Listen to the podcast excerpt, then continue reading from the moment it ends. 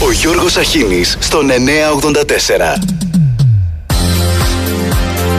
Πολύ καλημέρα. Στο Μεσοβδόμαδο είμαστε Τετάρτη 19 ο μήνας. Μία εντυπωσιακά κέρια δήλωση του συνηγόρου των τραυματιών και συγγενών θυμάτων στα Τέμπη. Του κυρίου Λουκά Αποστολίδη. Η ανθρώπινη ζωή δεν έχει ανταλλακτική αξία. Ο πόνος και η θλίψη δεν εξαργυρώνονται. Αυτό το είπε αναφερόμενος σε δημόσια δήλωση καταγγελία για τη Hellenic Train στην προσπάθειά της όπως είπε να σκεπάσει τις ευθύνες της καταφεύγει σε πράξεις και ενέργειες που αποσκοπούν στη συναλλαγή και την εξαγορά των συγγενών των θυμάτων και των τραυματιών. Την ίδια ώρα τα ακούσαμε και από την Αγγελική στα Δελτία. Παρέλαβε ο αρμόδιος για θέματα υποδομών και μεταφορών υπουργός Επικρατείας όλα τα λύνω, όλα τα σφάζω, όλα τα μαχαιρώνω ο Γιώργος Γεραπετρίτης το πόρισμα που ολοκληρώθηκε από την Τριμελή Επιτροπή Εμπειρογνωμόνων που ορίστηκε από το Υπουργείο, δηλαδή από τον ίδιο.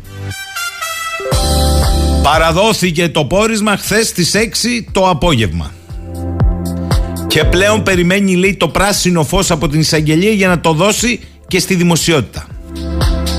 Αλλά όπως σημειώνει ο φίλος μου ο Βασίλης Εμπειρογνώμονας ε, και μάλιστα σε δικαστικά ζητήματα τέτοια υφής προξενεί εντύπωση το γεγονός ότι στο συνοδευτικό έγγραφο η Επιτροπή η τριμελής που ορίστηκε δηλώνει ότι θα πρέπει το πόρισμά της να μην αποτελέσει αντικείμενο πολιτικής ή κομματικής εκμετάλλευσης ή αντιπεράθεσης πρακτική που δεν συνάδει λέει με το ερευνόμενο και σύσταση να μην υπάρξει αφισβήτηση.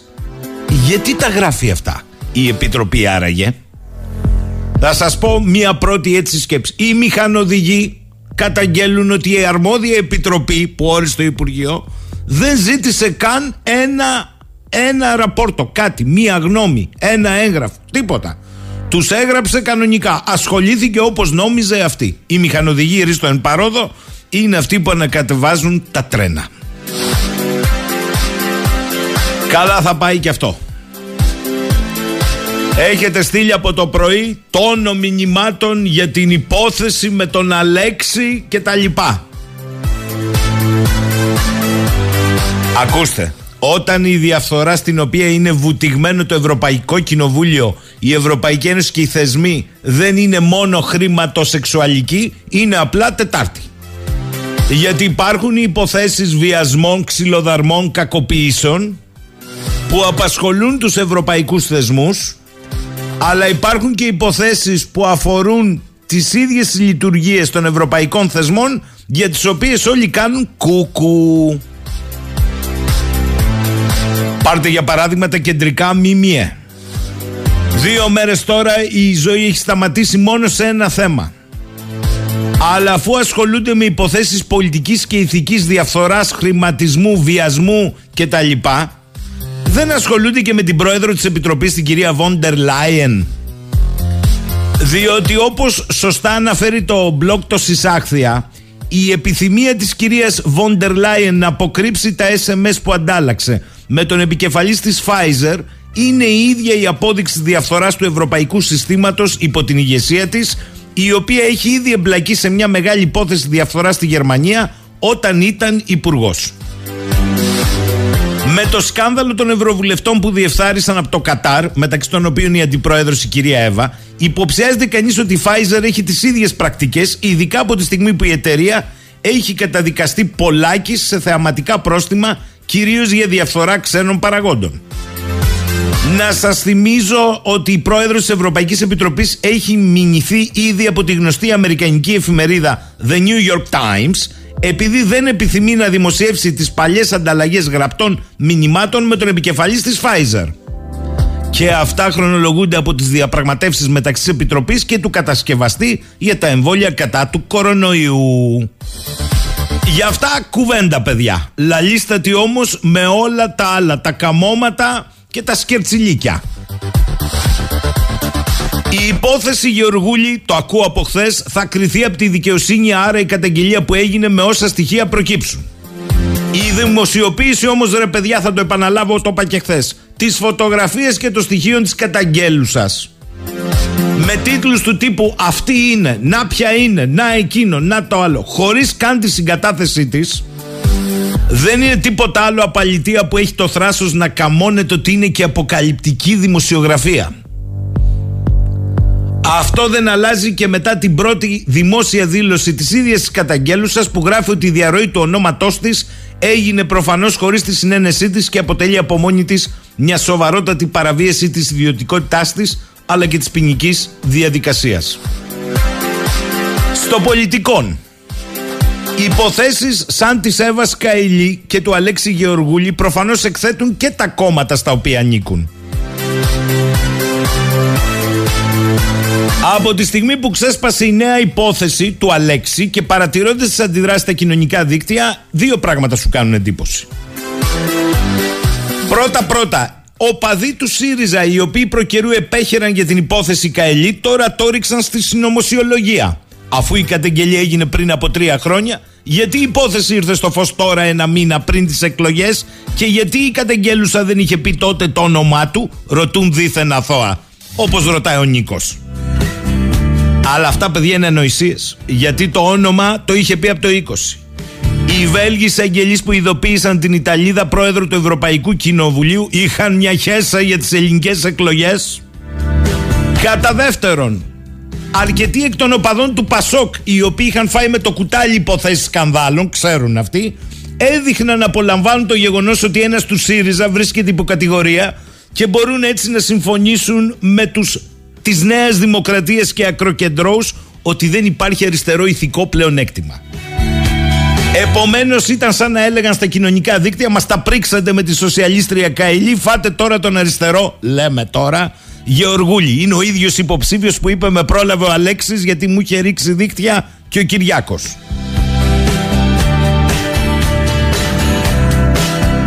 Και μετά αρχίζουν τα πιο σκληρά, διότι η Νέα Δημοκρατία που δεν είδε, δεν ήξερε, δεν έκανε τίποτα. Κοίτα ποιος μιλάει όταν κατάπινε το λιγνάδι. Να σας θυμίσω τι έλεγε η Μενδώνη fake news. Η Νέα Δημοκρατία κάθεσε στην πάντα και περιμένει να καυγαδίσουν οι άλλοι για να δείτε πως γίνονται όλα τα παιχνίδια. Γνώριζε ο Ανδρουλάκης ότι οι Καηλοί ταραβερίζονταν με τους Καταριανούς και επομένως έχει ευθύνη για όσα την κατηγορούν οι Βέλγοι εισαγγελείς. Προφανέστατα δεν γνώριζε. Ευθύνη για το κόμμα και τον επικεφαλής του προκύπτει όταν βλέπουν ότι ένας τέλεχό του συμπεριφέρεται λες και ετοιμάζεται να μετακομίσει σε άλλο και αυτοί αδρανούν. Είναι αυτό που είπαν εκ των υστέρων οι του Πασόκ ότι η Καηλή ήταν δούρο ύπο τη Νέας Δημοκρατίας, αλλά δεν έκαναν τίποτα για να τον ξεφορτωθούν εγκαίρως. Εδώ είναι η πολιτική ευθύνη. Ζήτημα δεύτερον, γνώριζε ο Τσίπρας τι έκανε στην προσωπική του ζωή και στο κρεβάτι και όχι μόνο ο Γεωργούλης και πήγε να τον καλύψει; Προφανέστατα όχι. Ευθύνη υπάρχει όμως για τα πρόσωπα που τοποθετούνται στα ψηφοδέλτια. Με ποια κριτήρια γίνονται οι επιλογές; Μόνο με την αναγνωρισιμότητα που λειτουργεί ως κράκτη. Εδώ είναι η πολιτική ευθύνη.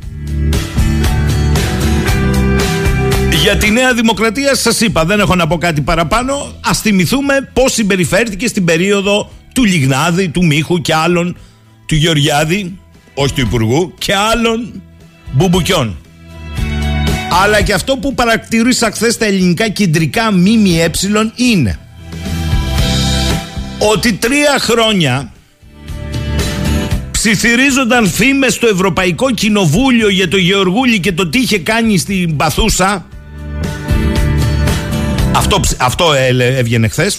Βούιζε το Ευρωπαϊκό Κοινοβούλιο η διάδρομη αλλά όφιλε να το ξέρει μόνο ο ΣΥΡΙΖΑ ο οποίος δεν έβγαλε από την άλλη άκρη από την έρευνα που έκανε στο δράστη και μόνο αυτόν. Φώναξε στο δράστη και μόνο αυτόν. Και όπως μάθαμε από το Πασόκο, ο πρόεδρος το έμαθε μόλις προχθές. Βούιζαν οι Βρυξέλλες, αλλά βούιζαν μόνο για να το μάθει ο ΣΥΡΙΖΑ. Ο πρόεδρος του Πασόκ, που είναι και κολλητή του, δεν ήξερε τίποτα. Η Νέα Δημοκρατία επίσης, οι ευρωβουλευτές της πίναν καφέ. Όταν ήταν οι φήμες, κλείναν τα αυτιά και λέγαν οι φήμες προς τα αυτιά του ΣΥΡΙΖΑ.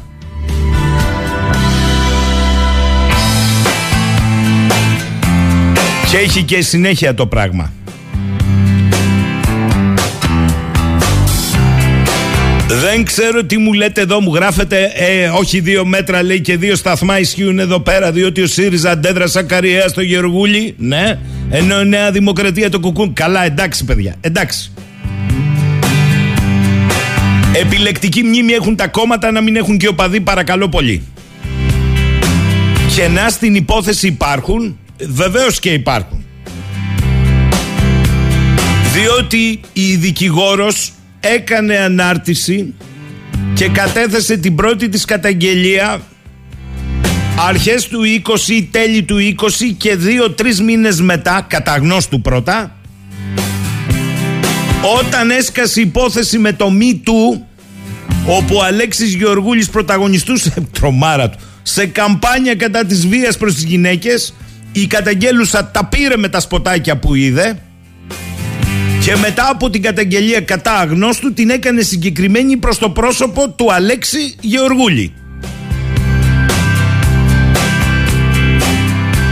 Το Μάιο του 20 η αρχική ανώνυμη μετά όμως τα πήρε κρανίο από αυτά που είδε και είπε είχε έρθει ο καιρός το αίσθημα της ενοχής να μην βαραίνει τα θύματα. Ωραία αυτή η δήλωση. Το υπόλοιπο όμως της ιστορίας που έχει μερικά ερωτήματα είναι το εξής. Μια γυναίκα και μπράβο της που έχει το θάρρος να περάσει την πύλη του αστυνομικού τμήματος που έχει ήδη ιατροδικαστική έκθεση στα χέρια της που ξέρει πολύ καλά ποιος σε επιτέθη που επιθυμεί με όλη της την ψυχή και μαζί της τη δικαίωσή της ύστερα από την κακοποίηση που δέχτηκε. Μια γυναίκα που είναι σοβαρή νομικός από τις πιο σοβαρές γι' αυτό και πήγε στην Κομισιόν από το Ευρωπαϊκό Κοινοβούλιο κάνει μήνυση κατά αγνώστου. Η γυναίκα αυτή που επέλεξε να, μείνει, να κάνει μήνυση κατά αγνώστου δεν στάθηκε στη βία που δέχτηκε στην παραβίαση του σώματος και της ψυχής της στον πόνο που της προκλήθηκε αλλά τα πήρε κρανίο από την υποκρισία του φερόμενου βιαστή της μήνες μετά, δύο μήνες και επειδή είδε κάποια σποτ αποφάσισε να, αν ισχύουν αυτά ε, να στρέψει την καταγγελία από ανώνυμη σε επώνυμη Δηλαδή δεν ήταν ο βιασμός καθ' αυτός πράξη εγκληματική και το ξύλο πράξη ομοίως κολάσιμη αλλά υποκρισία του. Εδώ υπάρχει ένα θέμα. Όσο για τους συντρόφους του ΣΥΡΙΖΑ στο hashtag Παιδιά να θυμηθείτε που σας έχουν ανεβάσει τα δικά σας hashtag. Τι να σας κάνω, αυτές ήταν οι επιλογές σας. Ο Γεωργούλης, ο οποίος προσωπικός και παρεμπιπτόντως δεν μου είναι καθόλου συμπαθής, θυμάμαι προεκλογικά που είχε έρθει εδώ και ήθελε συνεντεύξεις και του είπαμε πηγαίνετε σε μια lifestyle εκπομπή. Μας είπε είμαι υποψήφιος. Α πρόσεχες. Αυτός ήταν ο διάλογος. Λοιπόν, ενώ δεν μας είναι προσωπικός καθόλου συμπαθής, κατηγορείται ότι παρενόχλησε πριν τρία χρόνια μια κοπέλα με βαρύ τρόπο και τη βίασε και την ξυλοφόρτωσε. Ας υποθέσουμε, λέω, ας υποθέσουμε ότι δεν υπάρχει τίποτα περίεργο. Ούτε χρονοκαθυστέρηση, ούτε ότι βρισκόμαστε ένα μήνα πριν τις εθνικές εκλογές που λέει ο Νίκος. Αμάν πια. Αυτή η παθογένεια στο να με την παραμικρή μπουμ κάποιος να φύγει από τον πολιτικό του χώρο είναι απαραίτητα από τους ρόλους του. Προτού αποδειχτεί η ενοχή του, είναι υποκριτική παιδιά. Δηλαδή αυτά τα κριτήρια της αθωότητας και της δίκαιης δίκης ισχύουν αφού πρώτα εμείς έχουμε καταδικάσει ηθικός σε έχουμε ξοπετάξει, έχεις ξεπεταχτεί. Όχι. Θα το πιείτε το ποτήρι, έτσι είναι το σωστό μέχρι τέλους. Βγείτε, καταδικάστε το, αλλά πείτε ότι ο κάθε κατηγορούμενος τεκμέρεται. Τεκμέρεται, δεν έχει τεκμήριο, τεκμέρεται. Αθωότητας και περιμένουμε. Αλλά είναι καταδικασμένος από την ηθική μας συνείδηση. Όχι τον διαγράφουμε, εκεί να μείνει εκεί για να τον βλέπουν όλοι.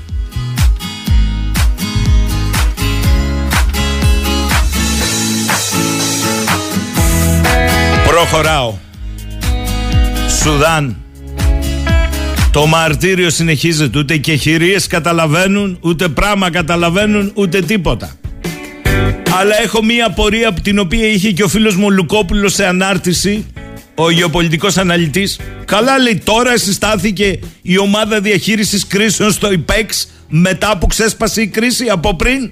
Υπάρχει χειρότερο Κώστα μου. Το 11 θυμάμαι, θυμάστε, η Ελλάδα είχε μπει για τα καλά στα μνημόνια. Δηλαδή δεν είχε και χρήμα. Οι ελληνικές ένοπλες δυνάμεις το 11 στα στενά μνημόνια λοιπόν έκαναν επιχείρηση, τα ξεχάσαμε, απεγκλωβισμού Ελλήνων από την Αίγυπτο όταν η κατάσταση εκεί ήταν έκρηθμη. Σας θυμίζω την ανακοίνωση της ελληνικής πολεμική αεροπορίας. Τη βρήκαμε στο αρχείο. Την 3η 1η Φεβρουαρίου του 2011 πραγματοποιήθηκε επιχείρηση απεγκλωβισμού Ελλήνων πολιτών από την Αλεξάνδρεια της Αιγύπτου.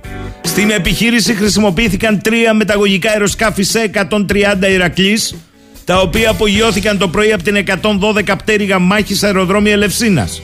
Τα αεροσκάφη μετέβησαν απευθείας στο αεροδρόμιο Αλεξάνδρειας Αιγύπτου, όπου παρέλαβα συνολικά 184 άτομα, τα οποία μετέφεραν στο Διεθνή Αερολιμένα Ελευθέριος Βενιζέλος το απόγευμα της ίδιας ημέρας λίγο πριν τις 5. Η αποστολή εκτελέστηκε σε συντονισμό και συνεργασία με το Υπουργείο Εξωτερικών και Εθνικής Άμυνας. Σήμερα Έλληνες κινδυνεύουν στο Σουδάν η κατάσταση είναι εκτός ελέγχου αλλά εμείς αναμένουμε από τους Αιγύπτιους με τους οποίους επικοινωνήσαμε να κάνουν μια επιχείρηση απεγκλωβισμού των Ελλήνων. Κατά τα άλλα, χθες επισκεφτήκαμε ως ένοπλες δυνάμεις και πολιτική ηγεσία τις ειδικές δυνάμεις του στρατού, τη διοίκηση υποβρυχίων καταστροφών και λέγαμε τι ωραία και τι καλά. Με συγχωρείτε ρε παιδιά, με συγχωρείτε. Έστω μία ψηλοδιαχείριση. Δεν λέω, δεν μπορείτε να κάνετε επιχείρηση απεγκλωβισμού γιατί δεν την κάνει κανένας. Εντάξει. Έστω την εφαρμογή των σχεδίων, αν δουλεύουν, την κάνετε. Θα μου πείτε τι να κάνουμε. Δίνουμε μάχη για το Τουρκετζίαν. Δύο χρόνια τώρα δίνουμε μάχη. Πάρτε σήμερα πρωτοσέλιδο και στο γαλλικό τύπο Ελλάς-Γαλλία συμμαχία τα Ραφάλ και Μπελαρά να είναι καλά. Turkaegean στην κορυφαία Le Monde. Μην διατηρήσουμε όμως τη φιλία μας. Πάρτε το Turkaegean καταχώρηση, φόντο, το Αιγαίο. Να κάνουν κανόε καγιάκ, πιο δίπλα είναι εστιοπλοϊκό. Να κάνουν διακοπές, να τρώνε τουρκική κουζίνα φυσικά και πρωτοσέλιδα στη Λεμόντ. Καλά πάει γι' αυτό. Καλημέρα, καλημέρα, καλημέρα. Τι να σας κάνω, δεν θα τα λέμε όπως θέλετε. Ξέρω διαφωνείτε πολύ, αλλά θα τα πούμε όπως τα καταλαβαίνουμε εμείς.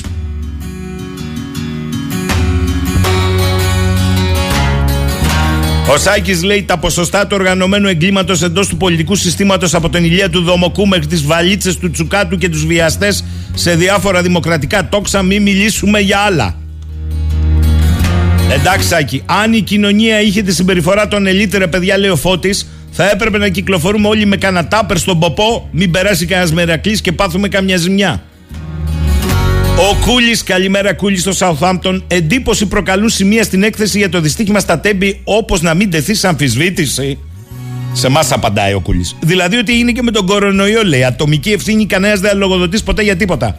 Αφού μας εκπαιδεύσαν με αυτό τόσους μήνες, τώρα έτσι και γκρινιάζουν κάποιοι για την αμφισβήτηση, είτε θα αναζητούν πολιτικές ευθύνες, θα είναι μάλλον τίποτα παράξενοι.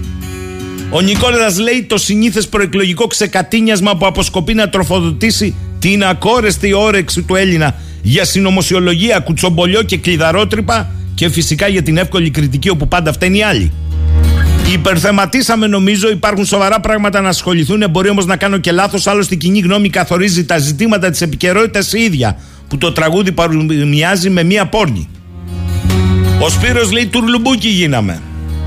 Ο Γιάννης λέει έχουν δικαίωμα ψήφου οι Έλληνες στο Σουδάν. Καλό! Γιατί πόσοι φαντάζεσαι ότι έχουν δικαίωμα ψήφου τελικώς εκτός Ελλάδος; Γιάννη μου η πορεία συνεχίζεται, λεπτομέρειες δεν έχω, είναι ακόμη στη Βόρειο Ελλάδα ο γιατρός που τρέχει, ο υπερμαραθωνοδρόμος, ο Στέργιος Αράπογλου που τρέχει για τα μαρτυρικά χωριά και για το δίκαιο αίτημα διεκδίκησης των γερμανικών επανορθώσεων. Θα φροντίσω αύριο να σου έχω νέα όμως.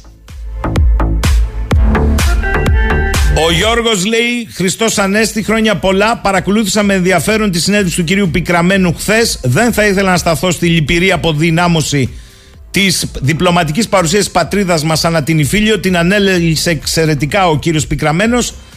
Οι σκέψεις και οι προσευχές μας είναι με όλο τον κόσμο στο Σουδάν, συμπαραλαμβανομένων και των ηρωικών συμπατριωτών μας, τόσο μέσα στη Μητρόπολη του, του Χαρτούμ, όσο και εκτός.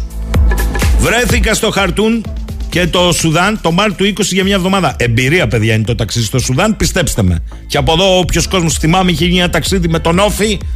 Ο Όφη είχε πάει στο Σουδάν, στο Χαρτούμ. Εμπειρία. Ήταν το τελευταίο μου ταξίδι πριν τις πρώτες κοροναπαγορεύσεις. Ταξίδεψα με γκρουπ και το ταξίδι ήταν οργανωμένο από βρετανικό πρακτορείο. Δεν έμεινα στο ελληνικό ξενοδοχείο γιατί μας είχαν κλείσει αλλού δωμάτια. Παρά τα αυτά, έφτασα στο Χαρτούμ μια μέρα πριν το υπόλοιπο γκρουπ διότι ήθελα να εξερευνήσω μόνος μου αξιοθέατα ελληνικού ενδιαφέροντος. Και κάνει μία αναδρομή στο τι βρήκε εκεί τον ελληνικό ορθόδοξο καθεδρικό ναό, το δημοτικό τράμπιο σχολείο από το όνομα του ευεργέτης του αείμνης του κυρίου Τράμπα, μην τον συγχαίουμε τυχαία σχεδόν συνωνυμία με τον 45ο Αμερικανό πρόεδρο και το γυμνάσιο Λύκειο Κοντομιχάλιο Σχολή. Στο κέντρο βρίσκεται το ιστορικό Hotel Ακροπόλ, αυτό που στεγάζει τον επίτιμο άμυστο ελληνικό προξενείο, δηλαδή το ίδιο το ξενοδοχείο. Και γράφει πολλά εδώ και για ξενοδοχείο που έκτισε ο Λίβιος ηγέτης κάποτε ο Καντάφη, το Hotel Κορίνθια. Δεν θα γράψω πολλά. Ε, στέλνει όμως φωτογραφίες του ελληνικού καθεδρικού. Μακάρι με τη βοήθεια του Θεού να τελειώσει σύντομα η σύγκρουση στο Σουδάν και οι συμπατριώτες μας αλλά και ο λαός του Σουδάν να ξεπεράσουν αυτή την κρίση. Γιώργος από Χάγη, Γιώργος, σε ευχαριστώ. Δεν πρόλαβα να το διαβάσω όλο, το κατάλαβες. Ναι, Κάρμεν, έχεις δίκιο. Δεν είναι αυτή η βάρβαρη τοξικότητα. Έχει πολλούς εργολάβους. Εμείς είμαστε για άλλα. Αλλά τι να σε κάνω, Κάρμεν, εδώ μας είπαν ότι γκώσαμε, είπαμε δύο κουβέντες. Γι' αυτό το κάναμε σήμερα αναλυτικά. Να έχετε μία εικόνα περίπου πώς το σκεφτόμαστε.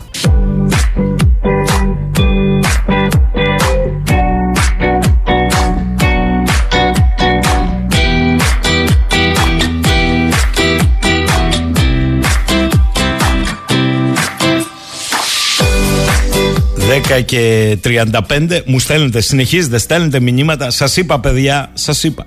Πολύ ακριβή στα πίτουρα και ευθύνη στο στάρι. Και τα όργανα και οι εισαγγελείς, οι Βέλγοι και το Ευρωπαϊκό Κοινοβούλιο, άμα είναι για σεξουαλική κακοποίηση, ξυλοδαρμό, υπαρκτά, δεν λέω, ε, μην έχουν παρεξηγήσεις, είναι. Σπεύσατε. Άμα είναι όμως για τις κατηγορίες την κυρία Φόντερ Λάιεν που κρύβει τα SMS της συμφωνίας με τη Pfizer, εκεί οι New York Times δεν πάνε να κάνανε μηνύσεις και αγωγές, θα περιμένουν.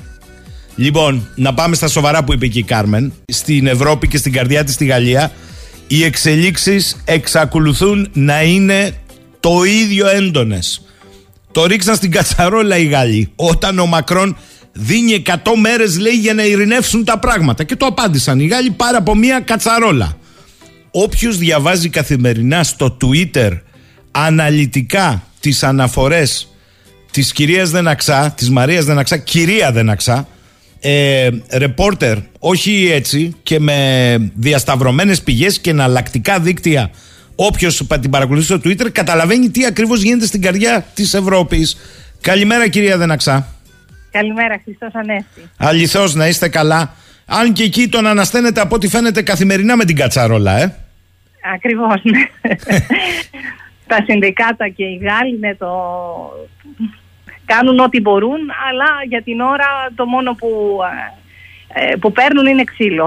Και γι' αυτό η Φόντερ Λάιεν και η Ευρωπαϊκή Ένωση επίσης δεν έχουμε ακούσει καμία καταδίκη, δεν έχουμε ακούσει τίποτα κυρία Σαχίνη. Ναι, έχετε δίκιο σε αυτό. Θέλω πριν από οτιδήποτε άλλο να σας ρωτήσω αν πιστεύετε ή αν εκτιμάτε ότι έχει αλλάξει κάτι στον τρόπο αντιμετώπισης των κοινωνικών ομάδων τάξεων, στρωμάτων του πληθυσμού στον τρόπο που αντιδρά το κράτος στις αντιδράσεις τους.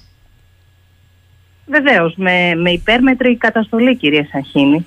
Δεν βλέπετε τι γίνεται ε, το τελευταίο, τους τελευταίους τρεις μήνες, τέσσερις στη Γαλλία.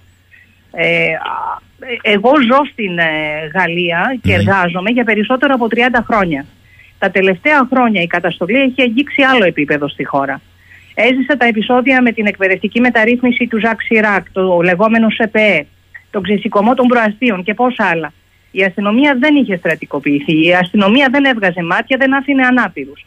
Ε, ε, εδώ σήμερα στη Γαλλία έχει την εντύπωση πως θέλουν να προκαλούνται βαριές αναπηρίες, ώστε ο κόσμος να φοβάται να κατεβαίνει στους δρόμους να διαδηλώνει. Άλλωστε, αυτό μαρτυρούν και οι πολλοί περιορισμοί που λαμβάνονται κάθε φορά. Διακόπτονται οι συγκοινωνίες, ώστε ο κόσμος να μην μπορεί να φτάσει στα σημεία συγκέντρωσης, απαγορεύονται οι διαδηλώσεις που δεν είναι δηλωμένες στην αστυνομία, άλλες κηρύσσονται παράνομες. Φυσικά και έχει αλλάξει ο τρόπος αντιμετώπισης της εξουσίας απέναντι στην κοινωνία όταν αυτή διαμαρτύρεται. Έχει αλλάξει και ο τρόπος αντιμετώπισης της κοινωνίας που διαμαρτύρεται από τα μέσα ή αντιθέτως έχει προκληθεί εδώ μια ρογμή μεταξύ συστήματος μέσων εξαιτίας του εμφατικού αποτυπώματος της κοινωνίας; Ε, ένας γνωστός ποιητής ε, της Γαλλίας, ο Ζανκ, ε, ο Ζακ Πρεβερέ, έλεγε πως ε, όταν η αλήθεια δεν είναι ελεύθερη, η ελευθερία δεν είναι αληθινή, κύριε Σαχίνη. Τι να πούμε για τα μέσα μαζικής ενημέρωσης. Είναι μια απονεμένη ιστορία, όντως υπάρχει ρογμή. Γιατί η δημοσιογραφία είναι ένα λειτουργήμα και ως ε, λειτουργήμα θα έπρεπε να είναι ανεξάρτητο, όπως ε, για παράδειγμα υποτίθεται πως είναι η δικαιοσύνη. Ούτε να χρηματοδοτείται από το δημόσιο, ούτε τα μέσα να ανήκουν σε ιδιώτες, αλλά αυτά είναι μόνο στα όνειρά μας. Ε, οι Γάλλοι το έχουν καταλάβει επίσης. Αυτό που γίνεται σε εμάς εδώ ε, στο εξωτερικό δεν είναι πια ενημέρωση. Πρόκειται για μια μονοθεματική ενημέρωση που δεν αγγίζει τις ημέρες και τα έργα όσων βρίσκονται στην εξουσία, εκτός και αν είναι για εκθιασμό, εκτός και αν είναι να δείξουν με το δάχτυλο όσους αντιδρούν.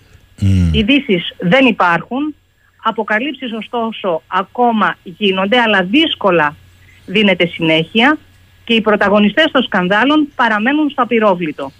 Α, δηλα... να, μην πάμε πολύ μακριά στην Ελλάδα. πάμε σε εκλογές, έτσι. Με προλάβατε. Αντί να μπαίνει στο μικροσκόπιο το πρόγραμμα και το όραμα των υποψηφίων, τι λέω τώρα, ε, μιλάμε για τον Γεωργούλη, όχι ότι αυτό δεν είναι θέμα, Προφανώς. είναι είδηση. Για το θέμα όμως, για την υπόθεση Γεωργούλη, θα αποφανθεί η δικαιοσύνη. Όχι οι φωτεινοί παντογνώστες, κύριε Σαχίνη. Έχετε δίκιο και δεν είναι μόνο το θέμα Γεωργούλη, όνου και ο αριθμός, αρκεί να μην μπαίνουμε στο ζουμί. Ε, με το που ακούστηκε το, η φωνή σας, πρέπει να σας πω ότι γίνεται καταιγισμός. Λέει ο φίλος ο Νικόλας. Καλημέρα στην κυρία Δεναξά. Πώς εξηγεί σε μια Γαλλία που βράζει από άκρη σε άκρη και πρέπει να το πω αυτό ότι χάρη στην κυρία Δεναξά καταλάβαμε ότι δεν είναι μόνο το Παρίσι από τις εικόνες που έστελνε. Είναι όλη η Γαλλία. Βράζει από άκρη σε άκρη Πώς εξηγεί λοιπόν τη χαλαρή βόλτα Μακρόν στο Παρίσι αμέσως μετά το διάγγελμα τη Δευτέρα και ενώ γινόταν της κατσαρόλας στο ανάγνωσμα, το λέω εγώ αυτό, ο οποίος μάλιστα τραγούδισε μαζί με παρέα Γάλλων που τον εντόπισε στο δρόμο. Στημένο, αυθόρμητο, ποιο είναι το μήνυμα που περνά; Ήταν και στημένο, αλλά δεν ήταν αυθόρμητο. Ε, ο Μακρόν, το έγραψα και στο Twitter, ε, δεν μπορεί να ξεμητήσει από το Ελιζέ χωρίς να τον φρουρούν 200-300 στρατοχωροφύλακες. Μετά το διαγγελμά του και την ώρα που κεγόταν το Παρίσι πήγε λέει βόλτα στους δρόμους του Παρισιού και μάλιστα τραγούδισε με περαστικούς ένα παραδοσιακό τραγούδι. Η περαστική δεν ήταν περαστική κυρία Σαχίνη, ήταν όλο στημένο, ε, ήταν ακροδεξή και ο Μακρόν επιχειρεί να κλείσει το ματάκι στην ακροδεξιά η οποία στη Γαλλία ανεβαίνει και αύριο μεθαύριο, από όσο δείχνουν οι δημοσκοπήσεις και από ό,τι λένε οι Γάλλοι, θα κυβερνήσει. Άρα βλέπετε ότι έτσι όπως γίνονται οι χειρισμοί, αυτή τη στιγμή πάει η Λεπέν, πάει, φαίνεται να πηγαίνει για το 27 και σε ευρωεκλογές να έχει και, και εντυπωσιακά ποσοστά ο χώρος της. Η Λεπέν, κύριε Σαχίνη, είναι εδώ στη Γαλλία κάθε μέρα που περνάει. Και ο Μακρόν την ενδυναμώνει συνειδητά με τις πολιτικές του στερεί πλούτο από την κοινωνία και τον μεταφέρει στα μεγαλοσυμφέροντα που εξυπηρετεί παρά τις αντιδράσεις. Πάρτε παράδειγμα τη συνταξιοδοτική μεταρρύθμιση. Από τη μία οι Γάλλοι θα δουλεύουν μέχρι να σβήσει ο ήλιος, όπως λέω εγώ, mm. γνωρίζοντας πως δεν θα αντέξουν μέχρι τότε και ίσως να μην πάρουν ποτέ σύνταξη. Και τι θα κάνουν, θα στραφούν στην ιδιωτική ασφάλεια. Την ίδια ώρα, ο Μακρόν σε κάθε διάγγελμά του ενισχύει την αστυνομία εις το όνομα της ασφάλειας και των εξωτερικών εχθρών, όπως είναι η μετανάστευση, που οι ηγέτες της Δύσης αλλά και ο ίδιος με τις πράξεις τους δημιουργούν καθημερινά. Mm-hmm. Έρθει δεν έρθει η Λεπέν, κύριε Σαχίνη, η ακροδεξιά είναι εδώ, είναι στη Γαλλία, καλυμμένη με μια επίφαση δημοκρατίας. Ε, και λένε, σας το είπα και προηγουμένως, ότι ε, η Λεπέν θα έρθει στην εξουσία. Ο Μακρόν βλέπει πως δεν θα αντέξει. Η κρίση στη Γαλλία ήρθε για να μείνει. Κάποια στιγμή λοιπόν θα κηρύξει βουλευτικές εκλογές με σκοπό να πάει σε συγκατοίκηση, γιατί έτσι πιστεύει πως θα φτύρει την ακροδεξιά. Όμως η Λεπέν έχει διαμηνήσει πως το κόμμα της έχει ικανά στελέχη για την πρωθυπουργία, δεν θέλει να να γίνει πρωθυπουργός. Γνωρίζει πως οι Γάλλοι στις επόμενες προεδρικές εκλογές, όποτε και γίνουν αυτές, το 2027 ίσως νωρίτερα, θα την ψηφίσουν. Οι Γάλλοι έχουν δοκιμάσει τους πάντες, ξεγελάστηκαν με τα δημοκρατικά φράγματα που τους είπαν να στήσουν απέναντι στην ακροδεξιά σε κάθε εκλογική αναμέτρηση, γιατί τεχνητά δεν τους άφηναν άλλη επιλογή από το να ψηφίσουν τον εκλεκτό της ελίτ και τώρα στις επόμενες εκλογές θα πέσουν δυστυχώς στην παγίδα της ακροδεξιάς, κύριε Σαχίνη. Είναι σαφές ε, έτσι όπως το περιγράφετε το πώς κινείται. Άρα το σύστημα, ε, προσέχω τι λέω, το σύστημα έχει μετατοπιστεί επί το συντηρητικότερο, να το πω έτσι. Κύριε Σαχίνη, θα σας πω κάτι. Για αυτόν που σκέφτεται διπλά και τριπλά. Βλέπουμε πως εκεί κατευθύνουν τους λαούς. Την ίδια ώρα δείτε τι γίνεται στην Ευρώπη. Ιταλία μελώνει. Σουηδία πρόσφατα συντηρητική κυβέρνηση με στήριξη από το Δεκανίκη που λέγεται ακροδεξιά. Μην να μην πάμε πολύ μακριά. Στην Ελλάδα δείτε τι γίνεται με το ακροδεξιό στοιχείο που από το περιθώριο που βρισκόταν σε λίγο όπως πάμε θα κυβερνήσει. Για πείτε μου λοιπόν, επειδή το ασφαλιστικό το είπαμε και την άλλη φορά, φαίνεται ότι είναι η θριαλίδα που πυροδοτεί την κοινωνική έκρηξη, αλλά δεν είναι μόνο το ασφαλιστικό. Εδώ είναι κάτι βαθύτερο και επειδή η αλήθεια είναι ότι ο γαλλικός λαός έχει μία κουλτούρα να αντιλαμβάνεται τις δυστοπίες που έρχονται.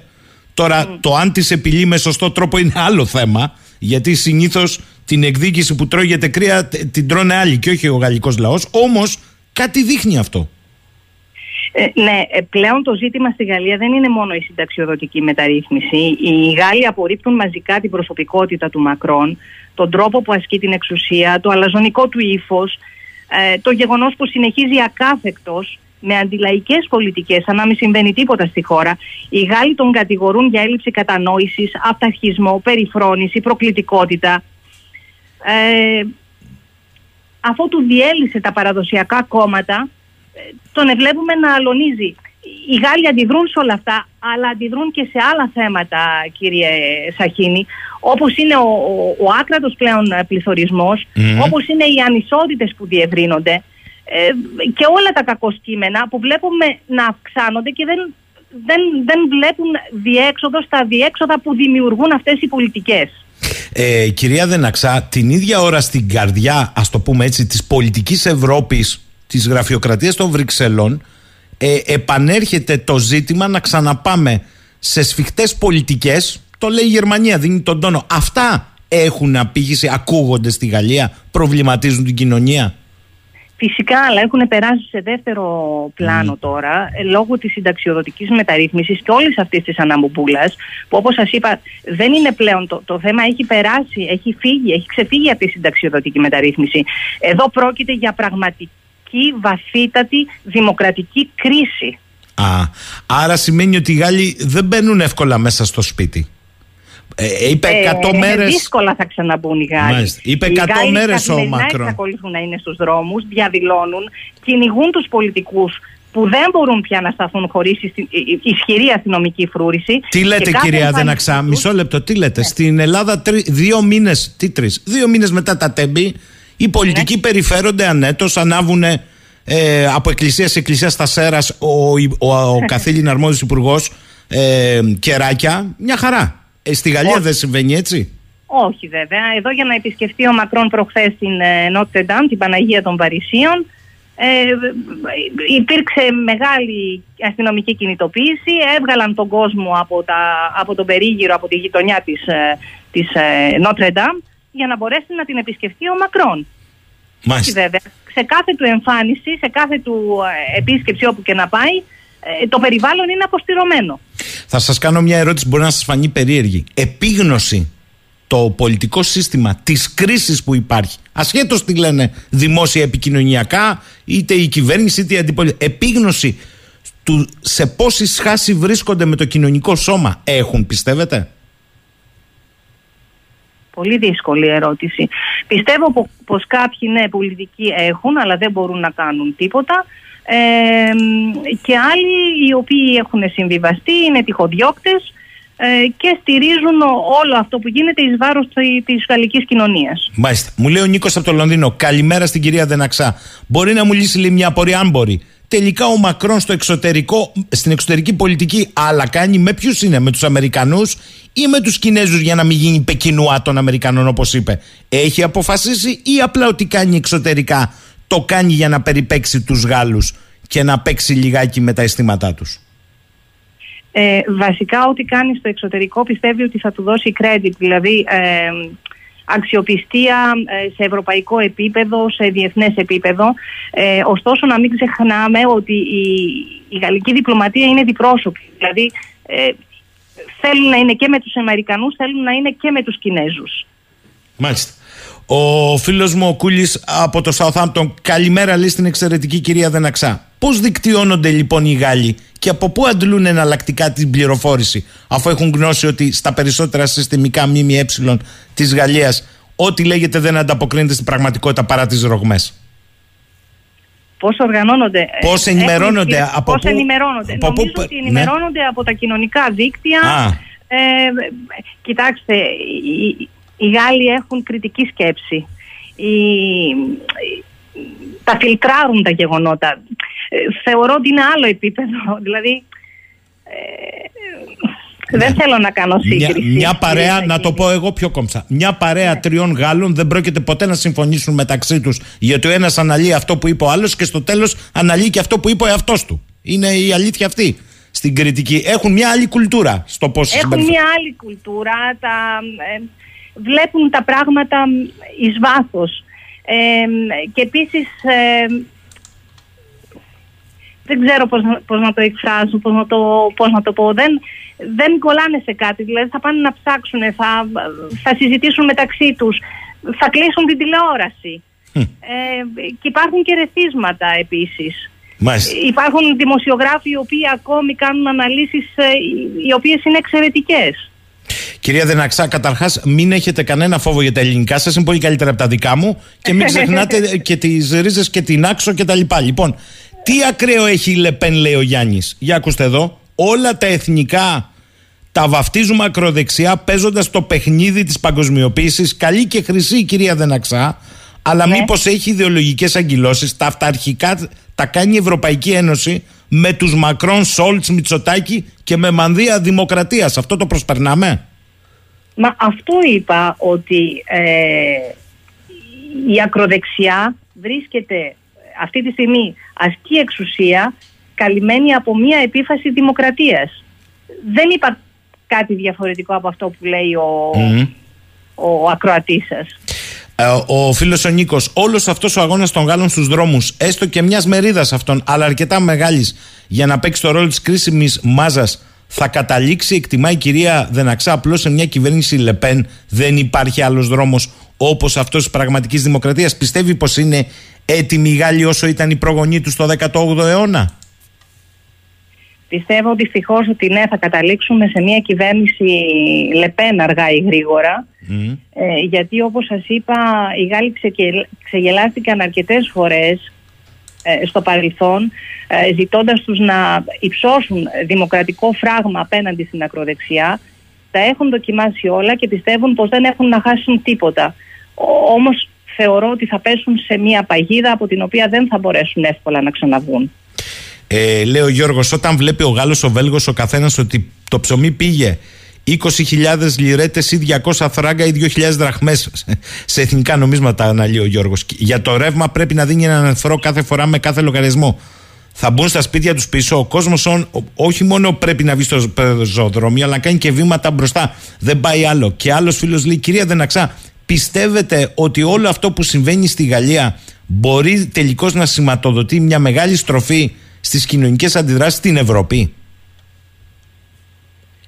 Πιστεύω πως ναι, θα μπορούσε να ανάψει μια σπίθα γενικότερης ε, αντίδρασης, όμως ε, δεν ξέρω κατά πόσον τελικά οι κοινωνίες και οι λαοί θα μπορέσουν να υπερισχύσουν. Γιατί όπως σας είπα και στην αρχή βλέπουμε ότι η καταστολή έχει αγγίξει άλλο επίπεδο, τουλάχιστον στη Γαλλία.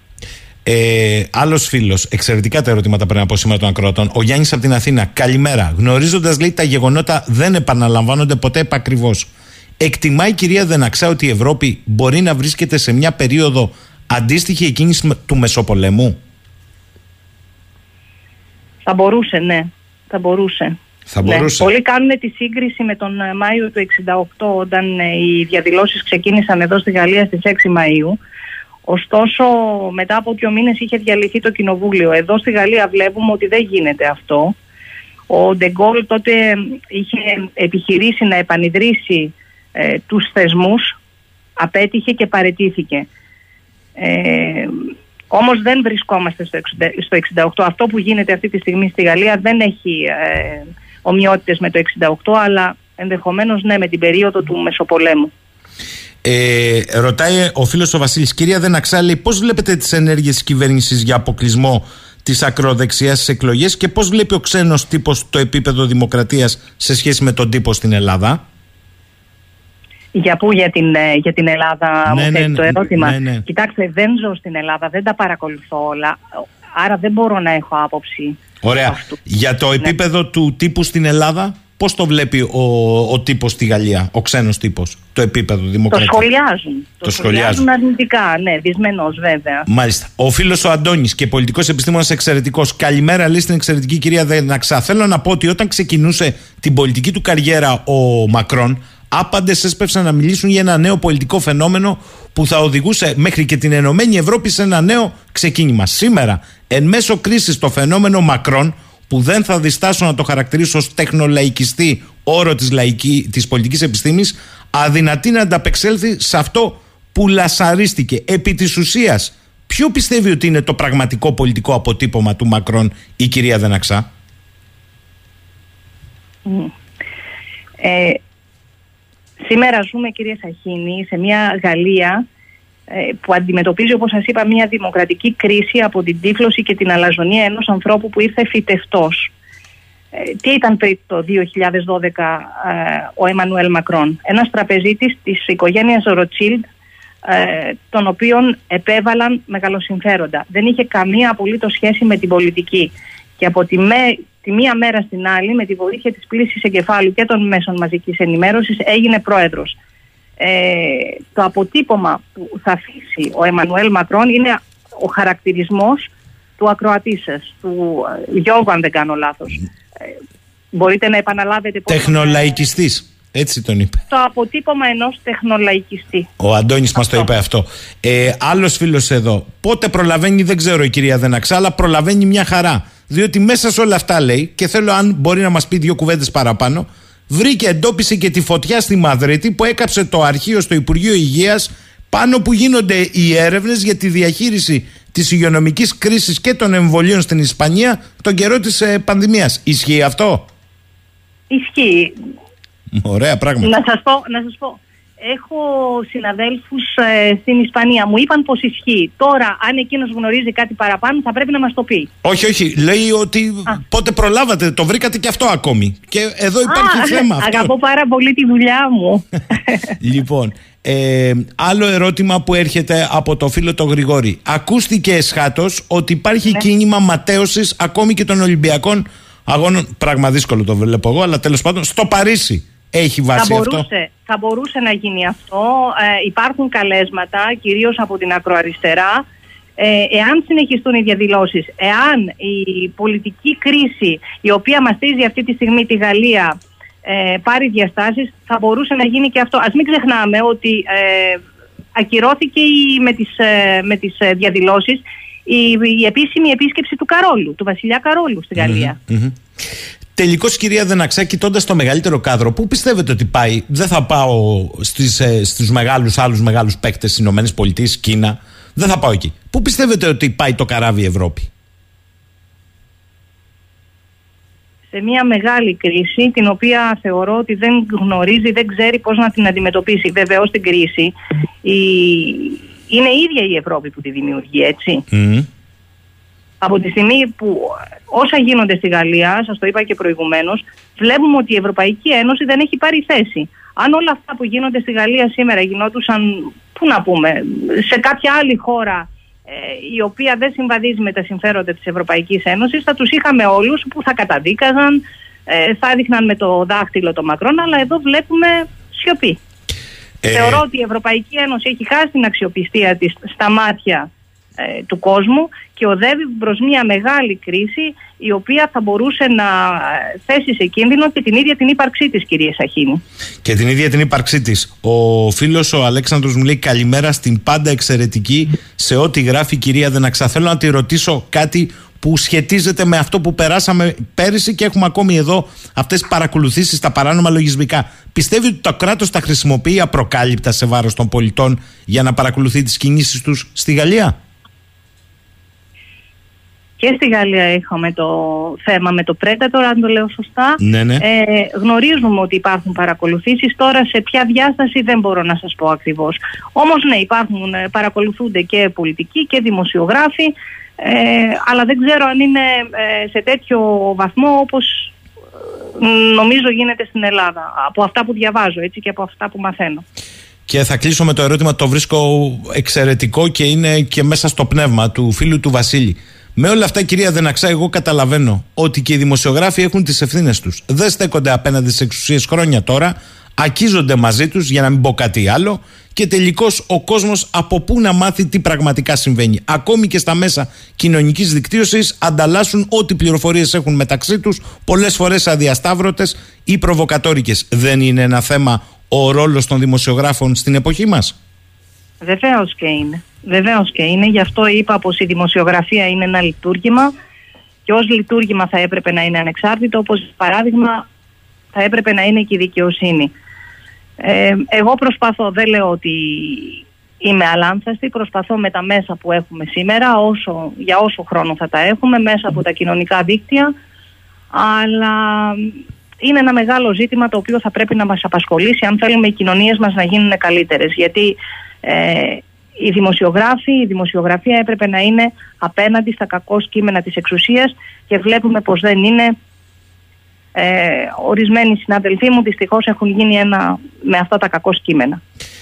Κυρία Δεναξά, σας ευχαριστώ. Ελπίζω να τα ξαναπούμε, να είστε καλά και να συνεχίσετε να μας δίνετε, γιατί το κάνετε αυτό, ρεπορτάζ μέσα από το Twitter και όπου αλλού μπορείτε. Καλή σας ημέρα από το Ηράκλειο. Να είστε καλά. Να είστε καλά. Καλή σας μέρα. Λοιπόν, ε, αν κρίνω εδώ από τα μηνύματα των ε, ακροατών, ε, θα συνεχίσουμε έτσι, μην μη, μη, μη βιάζεστε. Ε, ακόμη και αυτοί που διαφωνούν με την πολιτική προσέγγιση στο ζήτημα που κάνει ε, η κυρία Δεναξά βρίσκουν εξαιρετική κυρία και τις απόψεις και κυρίως τη δουλειά που κάνει με τις διαφωνίες που έχουν. Εδώ είμαστε πάλι. Λέει ο φίλος μου ο Γιάννης σε σχέση με του ακούσαμε προηγουμένως. Αποκαλεί ακραία τη Λεπέν, δεν την αποκάλεσε ακραία τη Λεπέν. Και ρωτώ το τι εκφρέ, ε, ακραίο έχει εκφράσει η Λεπέν και το κόμμα της; Εκτός αν θεωρούμε ακραίο η Γαλλία να ανήκει στο γαλλικό λαό και όχι σε κάθε λογή σκαρίδι από αυτά που έχουν μετατρέψει το Παρίσι από πόλη του φωτός σε πόλη του σκότους του σκατού μετασυγχωρήσεω. Γιαννάκη μου, άκουσα να σου πω. Η κυρία Δεναξά είπε κάτι διαφορετικό. Πάμε πλησίστη για Λεπέν και έχει φροντίσει με τις πολιτικές του ο Μακρόν γι' αυτό. Συν της άλλης όπως έχουμε ακούσει η κυρία Λεπέν έχει γίνει political correct. Ένα το κρατούμενο. Δεύτερον εγκολπώνεται πολλές πολιτικές της ο Μακρόν. Άρα και η συγκυβέρνηση με μια κυβέρνηση μέχρι την προεδρική εκλογή ενδεχομένως της κυρίας Λεπέν ευκταία είναι. Τώρα για τα άλλα που λες ποιον εννοείς γαλλικό λαό; Διότι μην ξεχνάμε ότι η Γαλλία υπήρξε μεγάλη απεικιοκρατική δύναμη και το κόμμα της κυρίας Λεπέν στο παρελθόν αυτό εξέφραζε. Εκμετάλλευση, καταλήστευση φυσικών πόρων, με πολιτισμό βέβαια, αλλά με σκληρό στρατό και όχι μόνο τη λεγιώνα των ξένων, στις άλλες χώρες. Για να έρχεται ο πλούτος στη Γαλλία. Και δεν είναι μόνο η Γαλλία φυσικά, η πρώτη διδάξασα είναι άλλη. Την ξέρουμε όλοι. Κοσμοκράτηρα, τρεις αιώνες, καβάλαγε όλο τον πλανήτη. Λοιπόν, για πάμε τώρα στον άλλο συνομιλητή, πάλι στην ίδια ατζέντα, προσέξτε τώρα, με διαφορετική οπτική. Που όμως συγκλίνει στο που οδηγούμαστε. Τον κύριο Δημοσθένη Δαβέτα. Καλός φίλος επίσης εκπομπής, ο οποίος σήμερα κάνει και το τόλμημα να ταξιδεύει με τρένο παρακαλώ. Με τρένο. Καλημέρα κύριε Δαβέτα. Καλημέρα σας από το τρένο προς Θεσσαλονίκη. Ναι, βοήθειά σας. Θα σταυροκοπιέστε, φαντάζομαι. Ναι, ε... άκουσα λίγο τα τελευταία που είπατε. Ναι.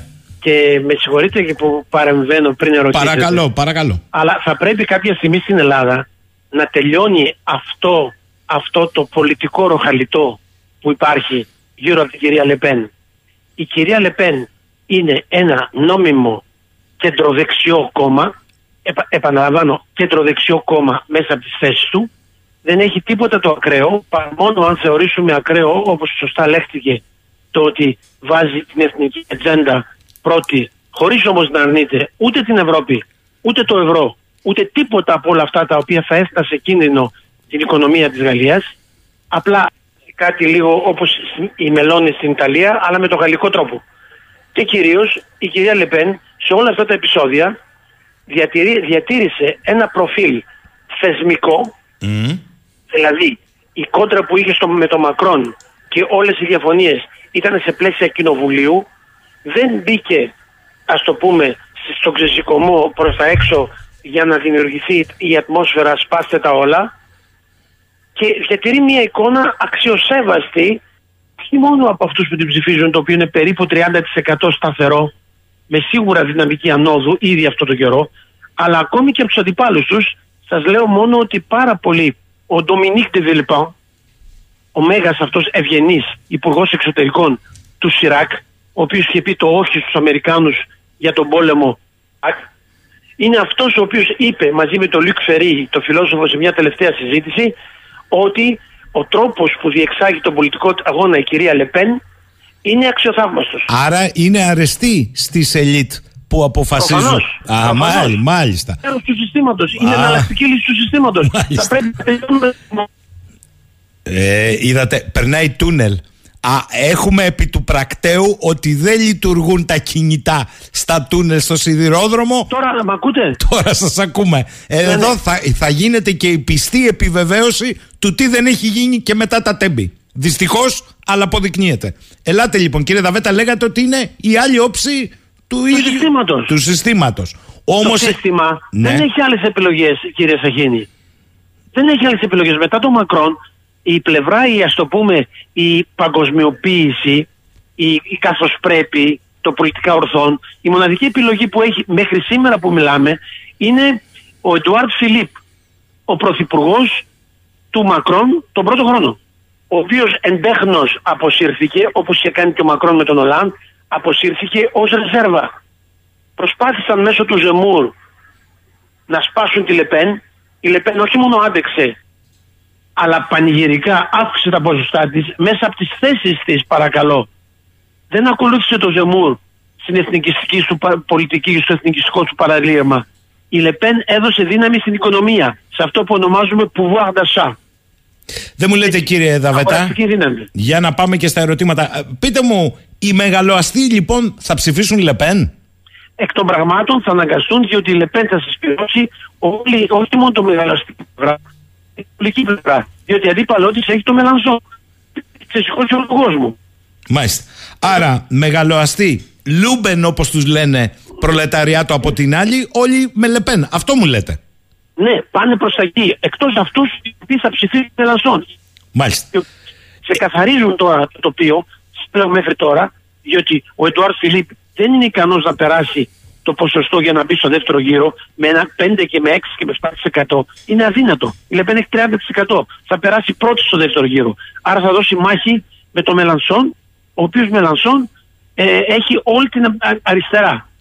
Τώρα, επειδή έχετε πει και στο παρελθόν και αποδεικνύεται στην πράξη, δεν είναι μόνο το ότι βγήκε ο Μακρόν χθες, προχθές με το διάγγελμα 100 μερών ειρήνευσης και του βαράγαν κατσαρόλες, είναι μία απόλυτη από πάνω έως κάτω σχάση στη γαλλική κοινωνία που δεν είναι προφανώς μόνο η ασφαλιστική νόμη, το έχετε πει αυτό. Πιστεύετε ότι αυτό που συμβαίνει στη Γαλλία μπορεί να είναι προανάκρουσμα του τι μπορεί να συμβεί κοινωνικά στην Ευρώπη; Ναι, ναι, έτσι είναι. Ακριβώς αυτό είναι. Διότι κάποια στιγμή βλέπουμε ότι πολλοί κόσμος ε, ε, παίρν- ε, ε, εμπνέεται από αυτό που γίνεται στη Γαλλία ή να το πω πιο απλά παίρνει θάρρος και όλη αυτή την καταπιεσμένη άποψη την οποία έχει για το τι υφίσταται από την παγκοσμιοποίηση μοιραία θα αρχίσει σιγά σιγά με τον ΑΒ τρόπο να το δείχνει. Πάρτε παράδειγμα την Ιταλία.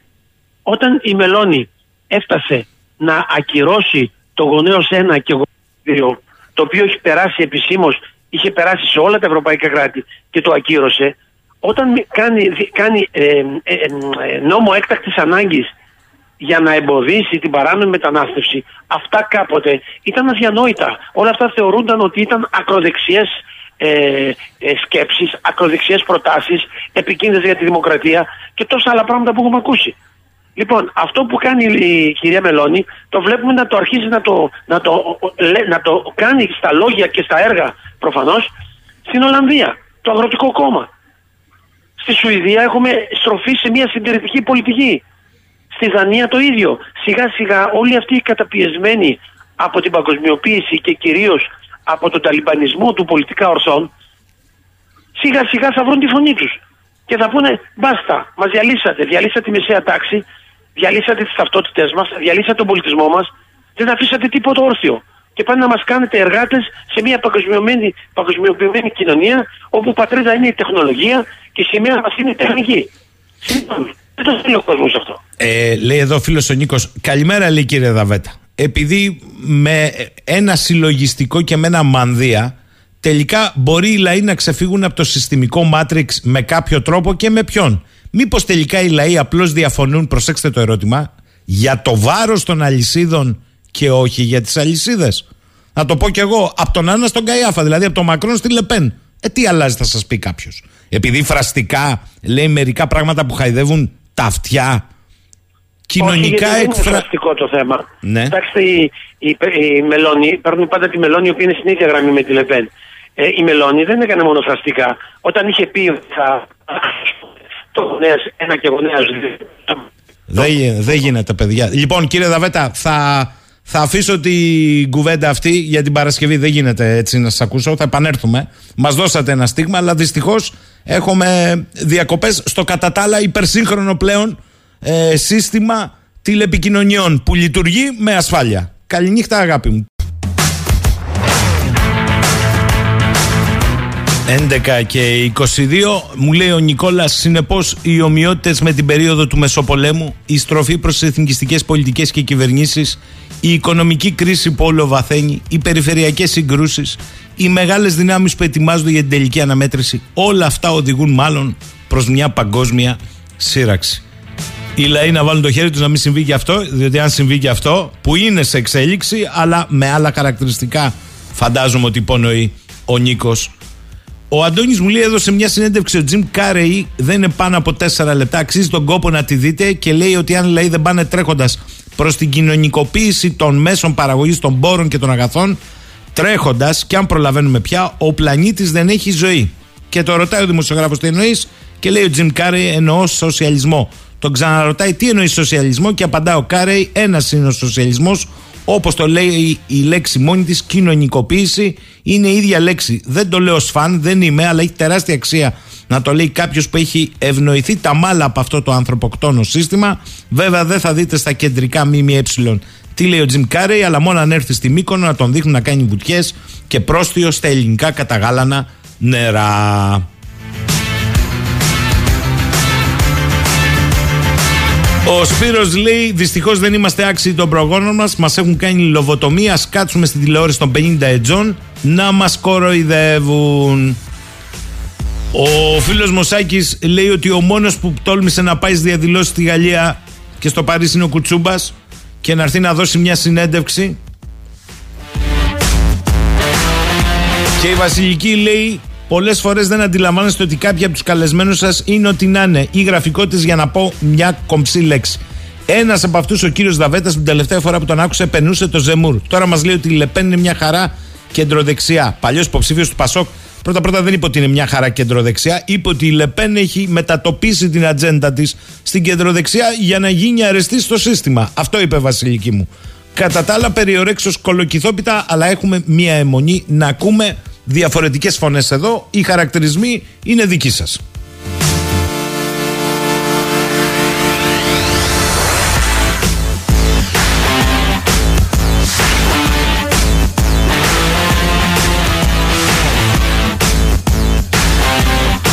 Το κύριο Δαβέτα θα τον ακούσουμε αύριο το πρωί στις 10.30 όχι την Παρασκευή, μπερδεύτηκα εγώ βιάζομαι, αύριο είναι βιάζομαι για την Παρασκευή για την εισαγωγή ε, παρότι τον βρήκαμε σε φόρμα.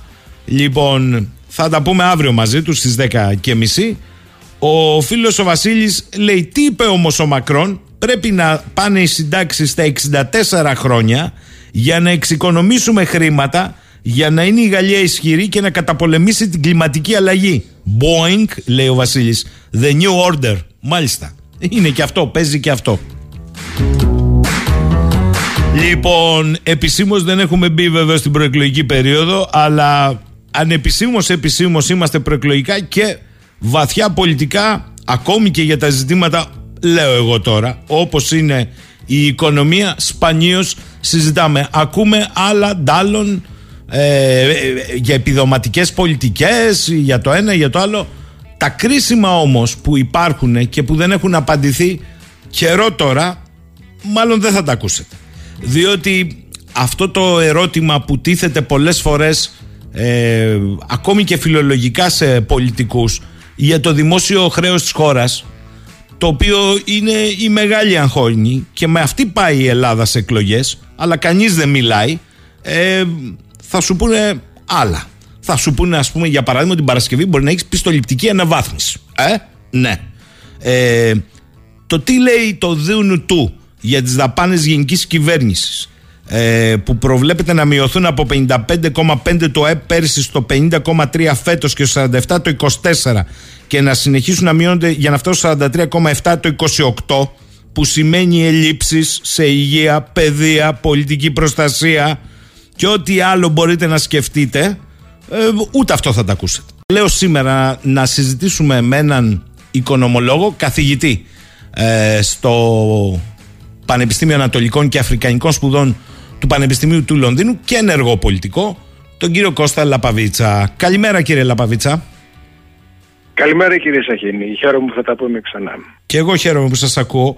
Ε, αρχικώς θέλω να σας ρωτήσω αν συμπράτετε στην πολιτική κίνηση του Μέρα 25 με τη Συμμαχία για τη Ρήξη και την Ανατροπή. Ναι και βέβαια συμπράττω. Ε, ήμουνα από τους ανθρώπους που είχαν δραστήρια, δραστήριο ρόλος σε αυτό για να γίνει αυτή η, να επιτευχθεί αυτή η εκλογική συμπόρεση όπως την είπαμε ε, γιατί πιστεύω ότι είναι το μόνο πολιτικό μόρφωμα τη στιγμή αυτή που έχει κάτι να πει καινούριο και φρέσκο για τα προβλήματα που αναφέρατε αλλά και για την ελληνική κοινωνία γενικότερα. Βεβαίως θα το στηρίξω, βεβαίως συμπράττω. Δεν θα είμαι όμως υποψηφίο. Μάλιστα. Ε, αυτό μας δίνει την... το λέω αυτό από το... Ωραία. Μας δίνει και την ε, ευκαιρία να μιλήσουμε λίγο πιο ε, ελεύθερα. Ε, όταν λέω πιο ελεύθερα, εννοώ όχι μόνο για τις προεκλογικές ανάγκες. Αν και θα έπρεπε να είναι κεντρικό ζήτημα, θεωρώ εγώ, προεκλογικά, τι γίνεται με αυτό το χρέος της χώρας; Δημόσιο και ιδιωτικό πλέον, διότι οι καταστάσεις των πληστηριασμών είναι εδώ, δεν έχουν φύγει. Ε, Όμως, ας ξεκινήσω με το δημόσιο χρέος. Φαίνεται ότι πια δεν μας απασχολεί εμάς. Θα το πω και εσείς θα μας πείτε αν είναι έτσι, κύριε Λαπαβίτσα. Δεν απασχολεί εμάς, δεν απασχολεί την Κομισιόν, δεν απασχολεί κανένα Eurogroup. Είναι αυξημένο, αλλά θα ανεβεί η πιστοληπτική μας ικανότητα. Θα αναβαθμιστούμε. Οπότε όλα καλά. Είναι έτσι. Κοιτάξτε να δείτε, ε, μου θυμίζει λίγο η κατάσταση με γενικό τρόπο. Αυτό που γινόταν στη χώρα μας περίπου το 2007-2008 λίγο πριν να ξεσπάσει η μεγάλη κρίση το 2006 ε, τότε θυμάστε που και ο κύριος Σιμίτης ε, είχε κάνει λόγο ότι πηγαίνουμε προς το Δέλτα Νιτάφ και είχα βγει να τον φάνε. Όχι πως ε, ε, ταυτίζομαι με τις απόψεις του κύριου Σιμίτη, αλλά δεν μπορώ παρά να το παρατηρήσω. Και βλέπω ότι και πάλι ο κύριος Σιμίτης εμφανίστηκε πριν από μερικούς μήνες και λέει ότι δεν πάνε καλά τα πράγματα. Μου θυμίζει λοιπόν λίγο η κατάσταση στην οποία βιώνουμε αυτή τη στιγμή κάτι τέτοιο. Είναι ε, το, κάτι το επιμηθέα. Δηλαδή ότι όλα πάνε εντάξει, δεν υπάρχει λόγος ανησυχίας, μη φοβάστε, όλα τα έχει η κυβέρνηση υπό έλεγχο μην δίνετε σημασία στις Κασάνδρες ε, και ούτω καθεξής. Αυτό μου θυμίζει η κατάσταση. Δεν είναι λοιπόν τα πράγματα όπως τα παρουσιάζει ε, η κυβέρνηση, ε, κυρίως η κυβέρνηση, αλλά και η αντιπολίτευση δεν έχει πολλά να πει επί της ουσίας γι' αυτό. Το δημόσιο χρέος είναι ένα κέριο ζήτημα. Είναι περίπου 400 δισεκατομμύρια τη στιγμή αυτή. Ο κ. Μετσοτάκης δανείστηκε άλλα 50 δισεκατομμύρια ε, την περίοδο της πανδημίας. Δεν υπάρχει καμία ένδειξη ότι αυτά έχουν χρησιμοποιηθεί με πραγματικά παραγωγικό τρόπο για τη χώρα. Είναι απλώς πρόσθεση στο χρέος. Ε, να σημειώσω ότι μεγάλο μέρος από το δανεισμό αυτό είναι ε, βραχυπρόθεσμος. Δηλαδή σε, σε, σε, σε, μεγάλη διαφορά από, τη, από τα προηγούμενα χρόνια. Η κυβέρνηση όχι μόνο δανείστηκε παραπάνω, αλλά είναι και βραχυπρόθεσμος δανεισμός, το οποίο σημαίνει ότι όλο το χρέος μας γενικά έχει γίνει πιο βραχυπρόθεσμο, το οποίο είναι πράγμα πολύ επικίνδυνο. Mm. Να σημειώσω ότι επίση ανεβαίνουν τα, τα, τα, τα επιτόκια παγκοσμίως και αυτό για βραχυπρόθεσμο χρέος δημιουργεί, όπως καταλαβαίνετε, μεγάλους κινδύνους. Αλλά εκείνο το οποίο επιτρέπει στην κυβέρνηση να εφησυχάζει, και βλέπω και διάφορους της κυβέρνησης να πιάνουν και να το λένε, είναι ότι πέφτει το χρέος ως ποσοστό του ΑΕΠ. Αυτό είναι αλήθεια. Αλλά γιατί πέφτει; Όχι γιατί γίναμε ε, παραγωγικότεροι, ικανότεροι και τέλος πάντων ε, αντιμετωπίζουμε το χρέος με μεγαλύτερη ευκολία, αλλά γιατί υπάρχει πληθωρισμός. Είναι τελείως ε, μηχανικό αποτέλεσμα, διότι το χρέος μας είναι σε ευρώ, το ΑΕΠ μας είναι σε ευρώ. Εάν το ΑΕΠ ανεβαίνει πληθωριστικά, θα πέφτει και το χρέος, όπως καταλαβαίνετε. Δεν είναι καμία επιτυχία δηλαδή αυτό. Είναι απόρρια του πληθωρισμού. Και η κυβέρνηση βγαίνει και το παρουσιάζει ως απόδειξη της μεγάλης οικονομικής επιτυχίας της χώρας. Δεν υπάρχει τέτοιο πράγμα. Δεν υπάρχει για τους λόγους ε, που σας ανέφερα και που είμαι σίγουρος θα κουβεντιάσουμε κι άλλο. Ε, ε, κύριε Λαπαβίτσα, επιτρέψτε να μείνω λίγο κεντρικά. Αν δεν κάνω λάθος, που μάλλον δεν κάνω λάθος, η σημερινή κατάσταση της χώρας είναι συνεπία αυτού του δημοσίου χρέους που είναι πια στα 400 δις. Υπολογίζω χοντρικά και λένε και οι οικονομολόγοι που ξέρουν καλύτερα από μένα ότι το ιδιωτικό είναι 260 περίπου δεις. Τα επιτόκια καλά κρατάνε, καλά το είπατε. Αυτή είναι η κατάσταση που έχει φέρει τη χώρα εδώ. Πώς λοιπόν περιμένουμε, όποιος και να είναι αυτός που θα κυβερνήσει αύριο, να καλυτερέψει τις συνθήκες στην παιδεία, στην υγεία, στην ενέργεια των πολιτών, στο νερό, γιατί και αυτό πια είναι ένα αμφιβόλο. Πώς στους μισθούς, πώς θα γίνει αυτό, δεν είναι η μεγάλη αγχώνη το δημόσιο αλλά και το ιδιωτικό χρέος;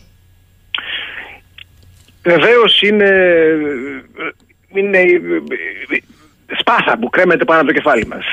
Βεβαίως είναι αυτό έτσι. Αλλά από μόνο του είναι το χρέος που δημιουργεί την κατάσταση αυτή. Αυτό που δημιουργεί την κατάσταση δυστοκίας και την έλλειψη ε, οριζόντων για τη χώρα μας, αυτό που δηλαδή που περιγράφεται, είναι η αδυναμία του παραγωγικού ιστού η οποία βρίσκεται από κάτω από, την, από, το χρέος. Αυτό είναι το πραγματικό πρόβλημα, κύριε Σαχίνη. Το χρέος μας Μεγαλώνει, σας είπα, 50 δισεκατομμύρια δεν είναι και ο κ. Μητσοτάκης. Μεγαλώνει, γίνεται πιο δύσκολο να το αντιμετωπίσουμε παρά το τι συμβαίνει με τον πληθωρισμό. Γιατί ακριβώς δεν έχει γίνει αλλαγή στον παραγωγικό ιστό της χώρας. Για να σας το πω κι αλλιώς. Την προηγούμενη δεκαετία η Ελλάδα πέρασε από το μάτι της βελόνας. Η χώρα μας ε, πέρασε φάσκανο. Ε, κανονικά. Διαλύθηκαν ζωές, καταστράφηκαν επιχειρήσεις, γκρεμίστηκαν θεσμοί και ούτω καθεξής ε, και μπήκαμε στα μνημόνια, τα οποία πλέον είναι θεσμικό καθεστώς. Δεν είναι επειδή δεν, δεν αναφέρονται, είναι θεσμικό και νομικό καθεστώς για τη χώρα μας. Αυτό λοιπόν το θεσμικό και νομικό καθεστώς δεν επιτρέπει την παραγωγική αναδιάρθρωση της χώρας, ε, η οποία επιβάλλεται εάν είναι να αντιμετωπίσουμε τις καταστάσεις που βλέπουμε μπροστά μας και που έχουμε και στη χώρα μας. Αυτό είναι που κάνει το χρέος μας ιδιαίτερα δυσβάστακτο. Το χρέος δηλαδή είναι απόρρια, κύριε Σαχίνη. Είναι αποτέλεσμα της αδυναμίας να βάλουμε την Ελλάδα ε, σε άλλη βάση. Τώρα, αυτά που λέει ο κ. Μηζωτάκη και η κυβέρνησή του, σας ξαναλέω, μου θυμίζουν τις καταστάσεις του 2006-2007. Δηλαδή ότι είμαστε πάρα πολύ επιτυχημένοι, όλα πάνε καλά, μην ανησυχείτε, τα έχουμε υπό έλεγχο. Ε, δεν είμαστε. Γιατί είμαστε τουλάχιστον κατά 20% φτωχότεροι από το 2007. Αυτή είναι η πραγματικότητα. Δεν έχουμε κλείσει το κενό τουλάχιστον 20% φτωχότεροι. Εάν δεν δει κανείς τη δομή της ελληνικής οικονομίας, αυτή δηλαδή που είναι και η πραγματικότητα της ζωής μας, θα καταλάβει ότι δεν έχουν αλλάξει τα πράγματα. Δεν έχουν αλλάξει τα πράγματα παρά τα, τα όσα λέει η κυβέρνηση. Είναι μια οικονομία η οποία δεν επενδύει, η επένδυση είναι πάρα πολύ μικρή. Οι συνολικές επενδύσεις στη χώρα μας είναι γύρω στο 14% του καθάριστου εθνικού προϊόντος. Είναι τραγικά χαμηλό το ποσοστό. Οι κεφαλαίουχοι δεν επενδύουν στη χώρα μας, κύριε Σαχίνη. Δεν επενδύουν. Προτιμούν να βάζουν τα λεφτά τους ε, σε χρηματοπιστωτικά τέλος πάντων εργαλεία, να τα στέλνουν στο εξωτερικό. Δεν ξέρω τι κάνουν άλλο. Δηλαδή ξέρω, αλλά τέλος πάντων είναι τη ώρα. Ε, αλλά δεν επενδύουν. Εάν δεν επενδύει η χώρα, δεν έχει μέλλον. Δεν αλλάζει η οικονομία της. Ταυτόχρονα μας λένε ότι θα έχουμε επενδύσει στο εξωτερικό και αυτό είναι μεγάλη μας επιτυχία. Ναι, και βγαίνει η κυβέρνηση και λέει είναι περίπου 7 δισεκατομμύρια η ξένη επένδυση το 2022 και αυτό είναι απόδειξη της μεγάλης μας επιτυχίας. Και ρωτώ τώρα εγώ, πού πήγαν τα λεφτά αυτά, τι λένε τα στοιχεία της Τράπεζας της Ελλάδας; τα 7-7 δισεκατομμύρια. Το 60% κύριε Σαχίνη έχει πάει στα ακίνητα, σε χρηματοπιστωτικές δραστηριότητες, σε ασφάλειες και ούτω καθεξής. Ένα 15% από τα λεφτά αυτά πήγε στη μεταποίηση. Όταν ο κόσμος λοιπόν ακούει ότι γίνεται επένδυση από το εξωτερικό, μην φαντάζεται ότι γίνονται, φτιάχνονται εργοστάσια, ανοίγουν δουλειές, μπαίνει η χώρα σε άλλη πορεία. Άρα μου λέτε ότι Ε, εδώ χαρτιά, έχουμε. χαρτιά αγοράζουν Άρα μου και λέτε- μετακίνητα παίζουν. Άρα μου λέτε ότι εδώ έχουμε μια ψευδέστηση στην ουσία ανάπτυξης, αυτό υποστηρίζεται, με τη γνωστή φούσκα πάλε ποτέ τον ακίνητο που όταν σκάσει καληνύχτα. Αυτό μου λέτε. Απολύτως αυτό σας λέω. Ότι έχουμε μια ψευδέστηση επιτυχίας, ψευδέστηση ανάπτυξης. Είναι μια κατάσταση που σας ξαναλέω, μου θυμίζει το 2006-2007. Μπορούμε να ζήσουμε έτσι. Με, να- με την έννοια ότι η χώρα κινείται. Πορεύεται, για να το πούμε αλλιώς. Ή κουτσοπορεύεται, για να είμαστε ακόμα ακριβέστεροι. Δεν υπάρχει κανένας ρυθμός μεγάλης, κάποιος ρυθμός μεγάλης ανάπτυξης. Για, το, για το 2023 αναμένουμε γύρω στο 2-2,5% ανάπτυξη. Αυτό είναι όλο. Δεν αλλάζει δηλαδή ο παραγωγικός ιστός. Ε, δημιουργούνται δουλειές, κακές δουλειές, φτωχές δουλειές χωρίς προοπτικές, που απασχολούν τον κόσμο με πολύ χαμηλά μεροκάματα. Δεν υπάρχει όμως επενδυτική έκρηξη, άνοιγμα από, σε καινούριους τομείς. Να πεις ότι η Ελλάδα κάπου μπαίνει, κάτι κάνει, αλλάζει η δομή της οικονομίας. Έχω μια καινούργια οικονομία. Λόγια είναι αυτά, κύριε Σαχίνα. Όταν το δει κανείς από κοντά, καταλαβαίνει ότι αυτό που συμβαίνει είναι η δημιουργία μιας οικονομίας, στην οποία οι μόνοι τομείς που τέλος πάντων σημειώνουν έτσι, επιτυχία είναι αυτό που σας είπα πριν. Τα ακίνητα ε, και τα χρηματοπιστωτικά. Τώρα, όταν έχεις μια οικονομία στην οποία τα ακίνητα είναι αυτά τα οποία τέλος πάντων πηγαίνουν καλά, όπως καταλαβαίνετε, θα έχεις ένα σωρό παρενέργειες. Θα έχεις σπέκουλα στα ακίνητα, θα έχεις άνοδο των ενοικίων, θα έχεις δυσκολία της νέας γενιάς να βρει στέγη, θα έχεις όλα αυτά τα οποία τα ζει ο κόσμος κάθε μέρα. Δεν είναι κανένα, κανένα μυστήριο αυτό. Και αυτό πηγαίνει ταυτόχρονα με την υπερεπέκταση του τουρισμού. Μια τέτοια οικονομία, η οποία δεν αλλάζει τη βάση της, δεν αλλάζει δηλαδή το παραγωγικό της ιστό. Δεν φτιάχνει καινούργια ε, γεωργία, καινούργια βιομηχανία και ούτω καθεξής, αλλά ασχολείται με τις υπηρεσίες και με τα χρηματοπιστωτικά, τα πνίγεται και στον τουρισμό. 25% το έπαινε ο τουρισμός, κύριε Σαχίνη, αυτή τη στιγμή. Ε, είναι απίστευτο αυτό που γίνεται. Γιατί ο τουρισμός, εγώ δεν είμαι κατά του τουρισμού, και ειδικά εσείς στην Κρήτη ξέρετε ότι ο τουρισμός ε, έχει και θετικά αποτελέσματα. Αλλά μια οικονομία που πατάει στον τουρισμό, δεν έχει δυνατότητες να ανεβάσει την παραγωγικότητά της. Ο τουρισμός είναι πολύ περίεργη δραστηριότητα. Δεν δημιουργεί δηλαδή ε, πεδίο ε, ανόδου της παραγωγικότητας και άλλων ε, τόσο κερδοφόρων ή δημιουργικών ασχολιών ε, στην κοινωνία. Ιδίως ο τουρισμός ο ελληνικός, ο οποίος πατάει στο, στα εισαγόμενα σε μεγάλο βαθμό. Μάλιστα. Ανεβαίνει ο τουρισμός, ανεβαίνουν και εισαγωγές. Ε, περίπου μου εξηγείτε γιατί δεν είναι ε, θέμα συζήτησης λοιπόν ούτε το δημόσιο ούτε το ιδιωτικό χρέος, διότι Ακριβώς. οι αποφάσεις διαχρονικά των κυβερνήσεων με, το, ε, με τα μνημόνια και τους εφαρμοστικούς νόμους εκεί οδηγούν. Άρα τι να συζητήσουμε, είναι λυμένο. Όμως θέλω να σας κάνω μια κουτοπώνηρη ερώτηση. Καλά. Η Κομισιόν, το Eurogroup, που όταν από Α, 120 ανέβαινε 125 μας κόψαν το κεφάλι. Τώρα δεν τρέχει τίποτα, όλα καλά. Θα μου πείτε τώρα εσείς τα πήραν Καλά τώρα. όλα. Τα πήραν όλα, ε.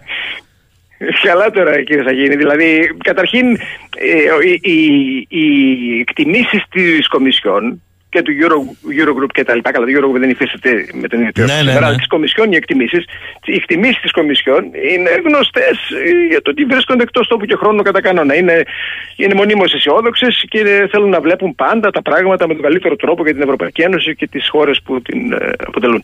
Ε, ε, δεν μη δίνεται δηλαδή ιδιαίτερη ε, σημασία σε αυτό. Ε, μην περιμένετε δηλαδή από τους ξένους, α, όσο δεν υπάρχει κρίση, να έχετε υπόψη σας. Όσο δηλαδή η κατάσταση στην Ελλάδα δεν ζορίζει ε, διεθνείς οργανισμούς, ξένες τράπεζες, ε, το ξένο κεφάλαιο γενικότερα, μην περιμένετε από το ξένο κεφάλαιο να, να, να κρούσει τον κόδωνα του κινδύνου.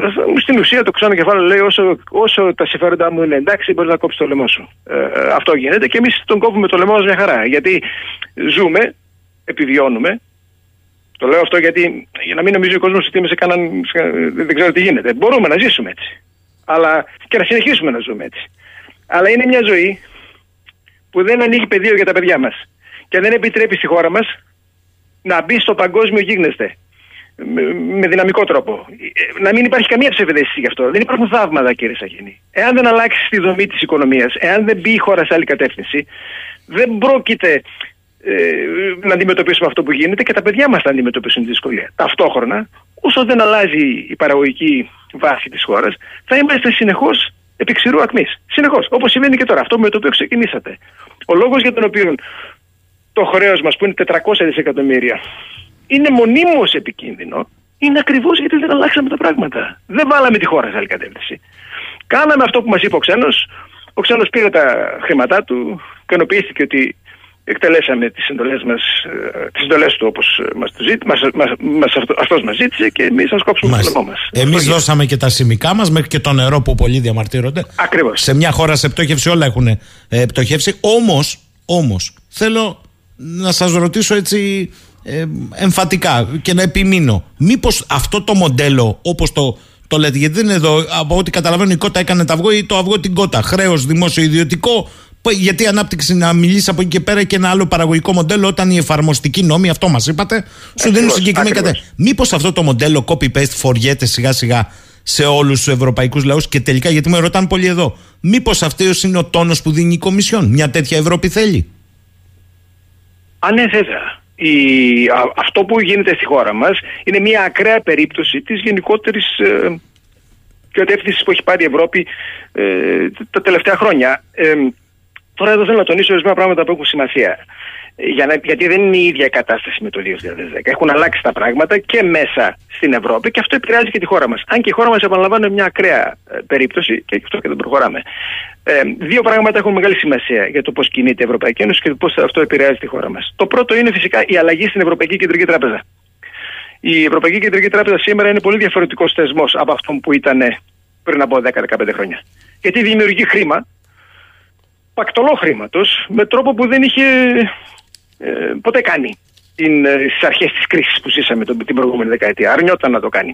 Σήμερα λοιπόν κάνει αυτό το οποίο κάνει και ε, η Κεντρική Τράπεζα των Ηνωμένων ε, Πολιτειών. Δημιουργεί πακτολό χρήματο. Αυτό επηρεάζει όλες τις καταστάσεις και επηρεάζει και τις τράπεζές μας, όπως καταλαβαίνετε. Ε, οι τράπεζες οι ελληνικές αυτή τη στιγμή μπορούν και δανείζονται.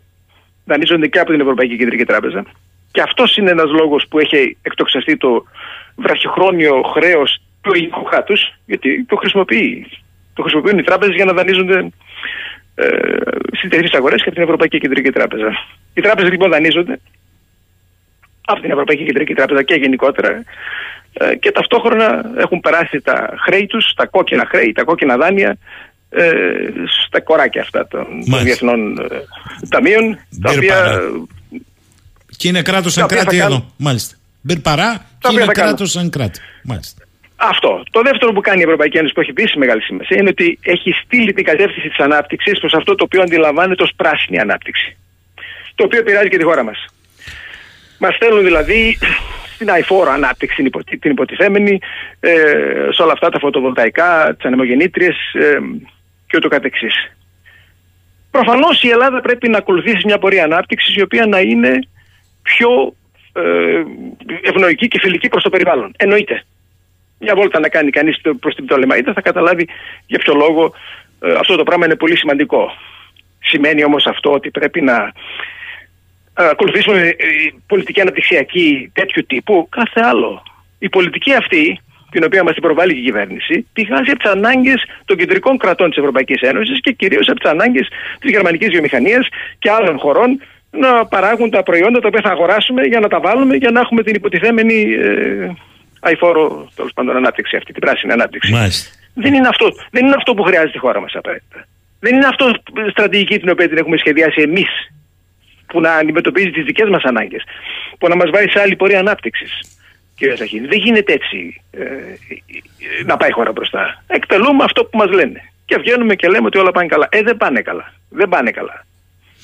Κύριε Λαπαβίτσα, να πάμε λοιπόν στο πώς και είπατε δεν υπάρχουν εύκολοι δρόμοι. Το έχετε ξεκαθαρίσει αυτό. Πώς λοιπόν θα μπορούσες να μιλήσεις σε αυτές τις συνθήκες για μια χώρα να μπορεί να κινηθεί σε ένα διεθνές περιβάλλον, φαντάζομαι δεν εννοείται τα πάντα και καλώς θέσατε τη μονοθεματική του τουρισμού. Η Κρήτη ναι ωφελείται, αλλά προσέξτε, μια πανδημία έφτασε για να πούνε το δεσπότη Παναγιώτη εδώ. Για να τα λέμε να καταλαβαίνουμε τι σημαίνει μονοκαλλιέργεια. Οπότε σας ρωτώ, Ποιες είναι εκείνες οι δραστηριότητες που θα μπορούσε η χώρα να παίξει, με πολλά εισαγωγικά η λέξη, στο διεθνές περιβάλλον και κυρίως Ποιο παραγωγικό μοντέλο όταν από πάνω είναι αυτή η αγχώνη; Πώς το σπάς, πώς πας την αγχώνη για να πας σε παραγωγικό μοντέλο; Ή θα έπρεπε οι εφαρμοστικοί νόμοι που ισχύουν ακόμη για να μην τρελαθούμε να έχουν γίνει ως ελληνικό μοντέλο μιας άλλης ανάπτυξης που δεν έγινε; Μπορούν να γίνουν; Ερωτήματα πολλά, αλλά μου τα γεννήσατε ναι. από τη συζήτηση. Το, το δεύτερο ερώτημα είναι εύκολο να σας απαντήσω. Δεν γίνεται αυτό με τους εφαρμοστικούς νόμους. Οι εφαρμοστικοί νόμοι δεν έχουν, δεν, δίνουν, δεν έχουν πλαστικότητα, δεν μας επιτρέπουν να λειτουργήσουν μέσα, να λειτουργήσουμε με τρόπο ώστε να βάλουμε σε κίνηση ένα πραγματικά διαφορετικό παραγωγικό μοντέλο που χρειάζεται η χώρα. Δεν γίνεται αυτό το πράγμα. Σύγκρουση απαιτείται με αυτό. Ρήξη δηλαδή, όπως λέει και το, ε, και το όνομα της της, mm. ε, εκλογικής συμμαχίας αυτή που αναφέραμε στην αρχή. Ε, αλλά το ερώτημα που μου κάνετε είναι το κέριο ερώτημα και απορώ που το πολιτικό σύστημα δεν τη συζητάει. Ξέρετε, δεν το συζητάει. Ξέρετε κύριε Σαχίνη, την περίοδο της κρίσης έλεγαν πολύ το πρόβλημα της Ελλάδας είναι πολιτικό, δεν είναι οικονομικό. Δεν ήταν αλήθεια αυτό. Οικονομικό ήταν το πρόβλημα της Ελλάδας. Αλλά καταλάβαινα γιατί το λέγανε. Θέλανε να μας πούνε ότι άμα κάνουμε πολιτική αλλαγή θα έχουν τα πράγματα, θα πάνε τα πράγματα καλύτερα. ναι. Ε, όταν πέρασε η κρίση, γιατί εφαρμόσαμε τα μνημόνια, το ξέχασαν όλοι ότι το, το, το πρόβλημα της Ελλάδας είναι πολιτικό. Το πραγματικό πολιτικό πρόβλημα της Ελλάδας είναι τώρα. Είναι εμφανές. Ε, είναι ένα ολόκληρο πολιτικό σύστημα το οποίο δεν συζητάει για τα πραγματικά προβλήματα της χώρας. Δεν, δεν τα θέτει επιτάπητος, όπως είπατε και εσείς στην, στην αρχή της συζήτησής μας. Είναι εντυπωσιακό δηλαδή το πόσο φτωχό είναι το πολιτικό σύστημα και το πώς επαναλαμβάνει τα ίδια και τα ίδια. Χωρίς να βάζει το δάχτυλο επί των τύπων των ύλων. Δεν το κάνει αυτό. Γιατί το πραγματικό πρόβλημα είναι αυτό που είπαμε, που είπαμε, που είπαμε μόλις τώρα. Ποιο μοντέλο για τη χώρα μας, πώς μπορεί να μπει σε κίνηση αυτό, πώς μπορούμε να το κάνουμε. Εδώ λοιπόν θα σας πω το εξής δεν υπάρχουν εύκολοι δρόμοι. Η χώρα μας καταρχήν δεν έχει αποταμίεση. Πάσχει από αποταμίεση. Χρειαζόμαστε ε, μηχανισμούς που θα δημιουργήσουν αποταμίεση ώστε να υπάρξουν οι πόροι για την ανάπτυξη. Η χώρα μας δεν έχει τραπεζικό σύστημα που να στηρίζει και αυτό την ανάπτυξη. Έχει τράπεζες, τις οποίες τις στηρίξαμε όλοι, οι οποίες τώρα φρόντισαν να πάρουν τα στεγαστικά και άλλα δάνεια και να τα πουλήσουν στα κοράκια. Οι οποίες τράπεζες δεν δανείζουν και έχει χρόνια που δεν δανείζουν και δεν δανείζουν για την ανάπτυξη. Δεν, δεν δανείζουν επίσης για το στεγαστικό. Δεν μπορείς να πάρεις στεγαστικό δάνειο και αυτό, ή τέλος πάντων να το πάρεις εύκολα. Και αυτό δημιουργεί και ένα σωρό άλλα προβλήματα για τους νεότερους και ούτω καθεξής. Δεν έχουμε λοιπόν τράπεζες που να μπορούν να επιτελέσουν το ρόλο που πρέπει να επιτελούν οι τράπεζες, αν είναι να περάσουμε σε ανάπτυξη. Τρίτον, δεν έχουμε επένδυση, αυτό που σας ανέφερα και προηγουμένως. Mm. Η χώρα μας χρειάζεται επενδύσεις και χρειάζεται εγχώριες επενδύσεις και πολλά άλλα τα οποία δεν έχουμε. Δεν, έχουμε, δεν χρειάζεται, δεν λέτε. Έχουμε δεν, δεν έχουμε σύστημα που να, που να αξιοποιεί το καλά εκπαιδευμένο εργατικό μας δυναμικό. Κοιτάξτε, κύριε Λαπαβίτσα. ο ξένος να, το, να το προσλάβει. Μια χαρά το λέτε. Κοιτάξτε. Ε, δεν είναι. Ναι. Όταν λέτε πα, ε, παραγωγικές επενδύσεις, εννοείται, φαντάζομαι. Γιατί επένδυση σε κανένα τρίχρονο θα γίνει και εδώ στις γούρνε στην πρώην Αμερικανική βάση καζίνο για να τα μαζεύει. Επένδυση νομίζω. Ναι, αυτό, αυτό εννοώ. Αυτό εννοώ. Δεν, εννοώ δεν εννοώ να έρθει ο ξένος ε, ή ακόμα και ο Κινέζος με τη χρυσή βίζα ή κάποιος άλλος ξένος από κάποιο φαντ που ειδικεύεται στα ακίνητα να αγοράσει ακίνητα στην Αθήνα ε, και να το εμφανίσει αυτό ως άμεση επένδυση και να αρχίσει να παίζει παιχνίδια με τις τιμές των ακινήτων και να εκτοξευτούν τα, οι τιμές των ακινήτων, να εκτοξευτούν και τα ενίκια, να μην μπορεί ο κόσμος να βρει σπίτι, να μην μπορεί να αγοράσει σπίτι. Γιατί αυτό συμβαίνει, κύριε Σαγίνη, και παρουσιάζεται ω επένδυσης.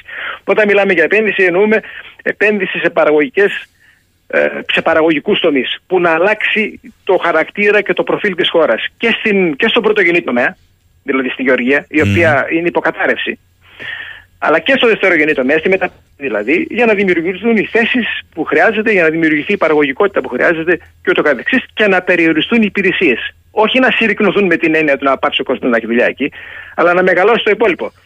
Για να αλλάξει η ισορροπία της ε, οικονομίας υπέρ του παραγωγικού ιστού. Ε, δεν γίνεται αυτό με σημερινές συνθήκες, κύριε Σαχίνη. Απαιτείται τομή, απαιτείται ρήξη, απαιτείται καταρχήν αντίληψη του προβλήματος. Και δεύτερον, απαιτείται δημόσια παρέμβαση.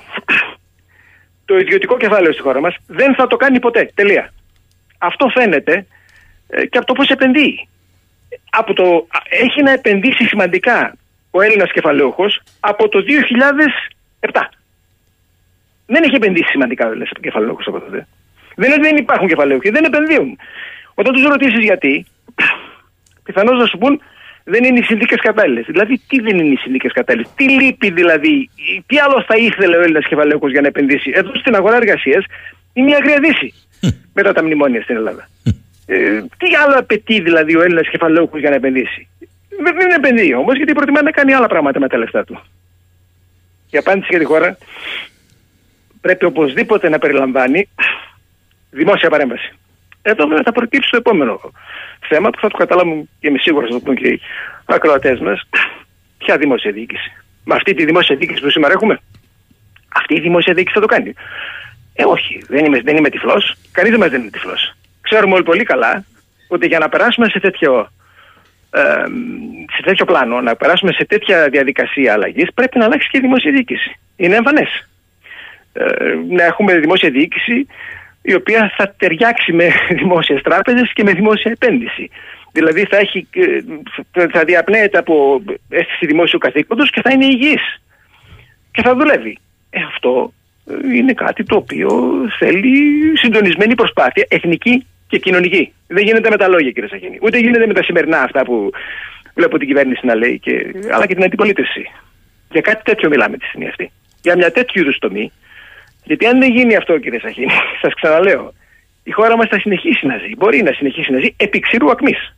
Αλλά θα χάσει το τρένο. Το τρένο φεύγει, δεν είμαστε πάνω του.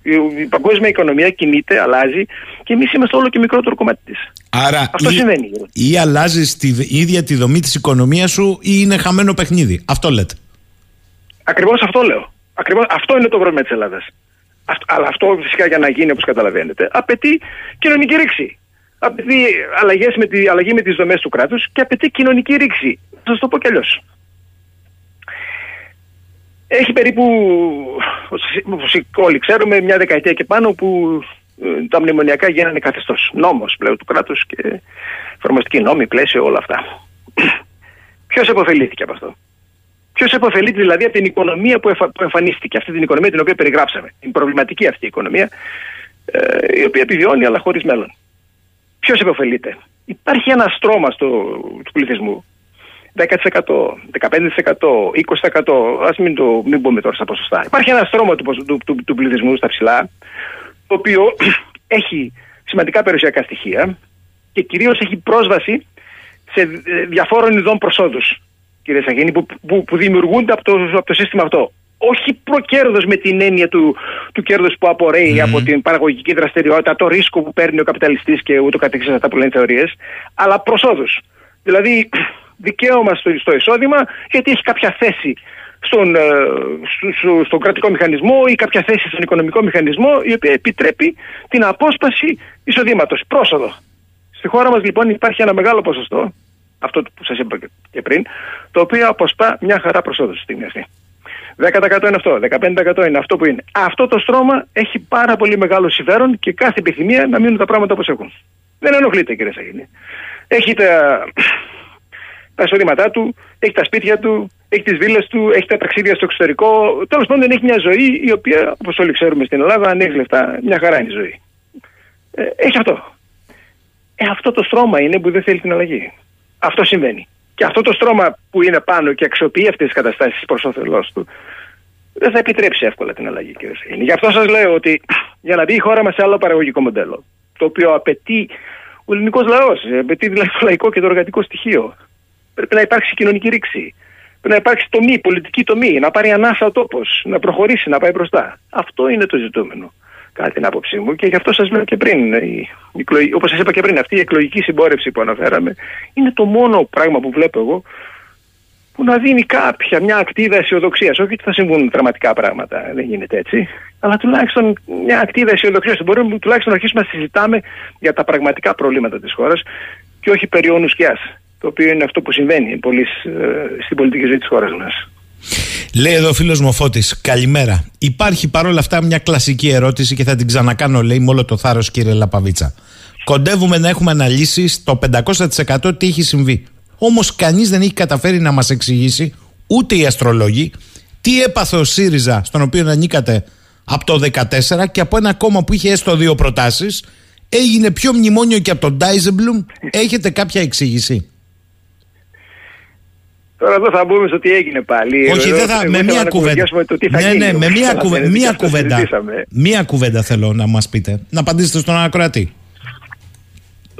Κοιτάξτε, Δεν χρειάζεται να κάνετε ανάλυση. Ο ΣΥΡΙΖΑ είναι, είναι πάρα πολύ απλό. Ο ΣΥΡΙΖΑ έχει μεταλλαχθεί. Ενώ είχε μια υπόσχεση, έφερε την υπόσχεση ότι θα αλλάξει τα πράγματα. Ήταν κάτι φρέσκο για τα ελληνικά πολιτικά πράγματα.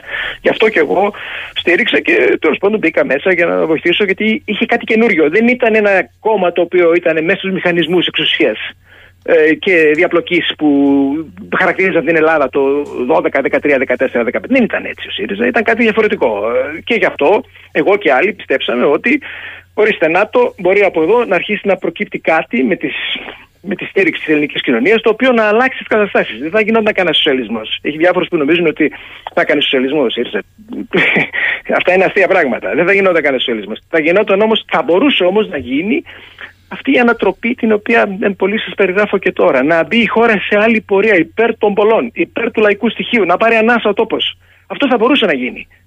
Δεν έγινε γιατί η ηγεσία του ΣΥΡΙΖΑ φάνηκε κάτω των περιστάσεων και σήμερα ε, ο ΣΥΡΙΖΑ είναι κάτι το οποίο είναι κάτι, δεν, δεν είχε εκείνο που είχε πριν από 10 χρόνια. Είναι ένα ενταγμένο κόμμα, είναι ένα κόμμα του συστήματος, είναι ένα κόμμα το οποίο μαζί με τη Νέα Δημοκρατία στηρίζει αυτό το 10-15% στην κορυφή της κοινωνίας, το οποίο αποσπά τις προσόδους τις οποίες σας ανέφερα. Ο μηχανισμός αυτός, μην έχετε καμία αμφιβολία, κύριε Σαγίνη, είναι πάρα πολύ σκληρός. Είναι ο, είναι ο μηχανισμός πίσω από την εικόνα. Πίσω από αυτό που παρουσιάζουν τα ΜΜΕ, τον οποίο όλοι γνωρίζουμε ενστικτοδό στην Ελλάδα, αλλά δεν το συζητάμε. Είναι αυτός ο μηχανισμός που κατέχει τα πρά... τη, τη, τη, την περιουσία, τα... ελέγχει τα πράγματα, κατευθύνει τις καταστάσεις στη χώρα μας, ε, αλλά δεν βγαίνει να το πει. Αυτός ο μηχανισμός στηρίζεται και στο ΣΥΡΙΖΑ. Μπορεί το κυριότερο στοιχείο, τα, τα κυριότερα κομμάτια του να μην έχουν κάποια τύπα. Να προτιμάνε τον κύριο Μητσοτάκη για παράδειγμα. Δεν σημαίνει όμως ότι φοβούνται το ΣΥΡΙΖΑ πλέον. Είναι μέρος του, του συστήματος και αυτό. Είναι ένα, ένα άλλος, ένας άλλος τρόπος για να γίνει αυτή η διαχείριση ε, η οποία μας έφτασε όπου μας έφερε. Στο ε, διατάφτα λοιπόν, γιατί θα τα ξαναπούμε, στο διατάφτα και κλείνοντας σήμερα την επικοινωνία, θέλω να σας ρωτήσω. Λέτε λοιπόν ότι υπάρχει ο άλλος δρόμος για ένα παραγωγικό μοντέλο στη χώρα; Δεν λέτε εδώ και κάτι ε, τρομακτικά extreme. Λέτε ότι η χώρα πρέπει να, ε, να στηριχτεί στις δικές της δυνάμεις για να έχει ανάπτυξη σε ένα άλλο παραγωγικό μοντέλο ε, οικονομίας. Αλλά χρειάζεται ρήξη. Ερώτηση. Πιστεύετε ότι είναι έτοιμη η κοινωνία για μια τέτοια ρήξη όσο πιεσμένη και καταπιεσμένη και αν είναι όταν στην πρώτη δυσκολία είναι ο Άρτος ημών ο επιούσιος που δεν υπάρχει; Και τώρα φτάσαμε στο, στο, στο πιο δύσκολο ερώτημα. Το πιο δύσκολο ερώτημα το οποίο ε, δεν είμαι, δεν είμαι μάγος για να το απαντήσω όπως καταλαβαίνετε θα σας δώσω μια άποψη. Ε, αυτό είναι και το δυσκολότερο ζήτημα. Ε, γιατί οι οικονομολόγοι μπορούν να μας πούν τι γίνεται, να μας λένε τι γίνεται στην οικονομία κτλ. Αλλά το τι λέει το μυαλό του ανθρώπου είναι το κάτι άλλο. Και κατά πόσο το τι λέει το μυαλό του ανθρώπου γίνεται πράξη, αυτό είναι και κάτι διαφορετικό, ακόμα διαφορετικότερο. Η ελληνική κοινωνία. Θα σας πω το εξής. Η ελληνική κοινωνία και ο ελληνικός λαός σε κρίσιμες στιγμές έδειξε ότι έχει το θάρρος να προχωρήσει ε, σε αποφάσεις οι οποίες ε, ήταν πάρα πολύ δύσκολες. Το λέω αυτό γιατί πολλοί λένε για τον ελληνικό λαό και αυτό που υπονοήσατε και εσείς στην ερώτηση ότι ε, δεν δείχνει όρεξη για διατομή και, και, και, και, και ρήξη. Εγώ ξέρω ότι το καλοκαίρι του 2015 όταν τέθηκε το θέμα ε, του δημοψηφίσματος ο ελληνικός λαός με το πιστόλι στον κρόταφο είπε όχι. Αυτό δεν θα το κάναν πολύ. Ξέρω λοιπόν ότι υπό, ότι υπό ορισμένε ε, συνθήκες, όταν νιώσεις ότι υπάρχει ηγεσία, όταν νιώσεις ότι υπάρχει ε, συγκροτημένη πρόταση, όταν μπορεί να εμπιστευτεί τους ανθρώπους που το λένε αυτό και δεν, είναι, δεν πιστεύει ότι είναι ψεύτες πολιτικοί. Πιστεύω λοιπόν ότι ο ελληνικός λαός, όταν, όταν με αυτές τις συνθήκες, μπορεί να κάνει πράγματα τα οποία δεν τα περιμένει κανείς το λαό αυτό.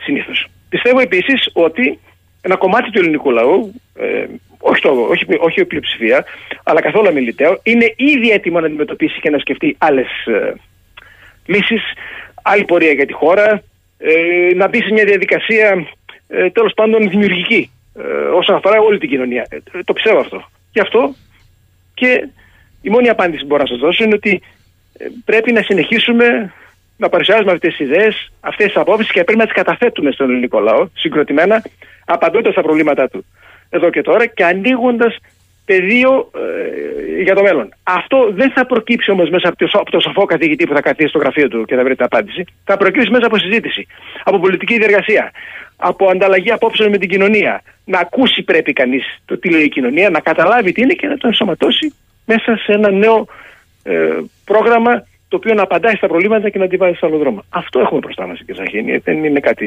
Μάλιστα. Ε, Κύριε Λαπαβίτσα, εγώ θέλω να σας ευχαριστήσω. Θα τα ξαναπούμε. Ε, Βεβαίως, ένα κομμάτι το περιγράψατε το 2015. Έχω και εγώ και άλλοι έχουμε δημοσιογραφικά μιλώντας τουλάχιστον αλλά και ως πολίτης κάποιες απορίες. Δηλαδή, είπατε εσείς υπεμφατικά το όχι με τον πιστόλι στον κρόταφο. Σωστά το λέτε. Έτσι έγινε. Ναι. Ε, έτσι έγινε. Αλλά όταν του έκαναν με το στανιό το όχι ναι, δεν το υποστήριξε το όχι. Εγώ αυτό το κρατώ. Αυτός θα έπρεπε να το υποστηρίξει. Δεν περιμένει από κανένα σωτήρα. Δεν το υποστήριξε. Κάθισε στο σπίτι. Αυτό, αυτό κύριε Σαχίνη είναι ένα πολύ μεγάλο πρόβλημα. Ευχαρίστω να το κουβεντιάσουμε, να το κουβεντιάσουμε γιατί πηγαίνει στην καρδιά του πολιτικού ζητήματος της χώρας μας.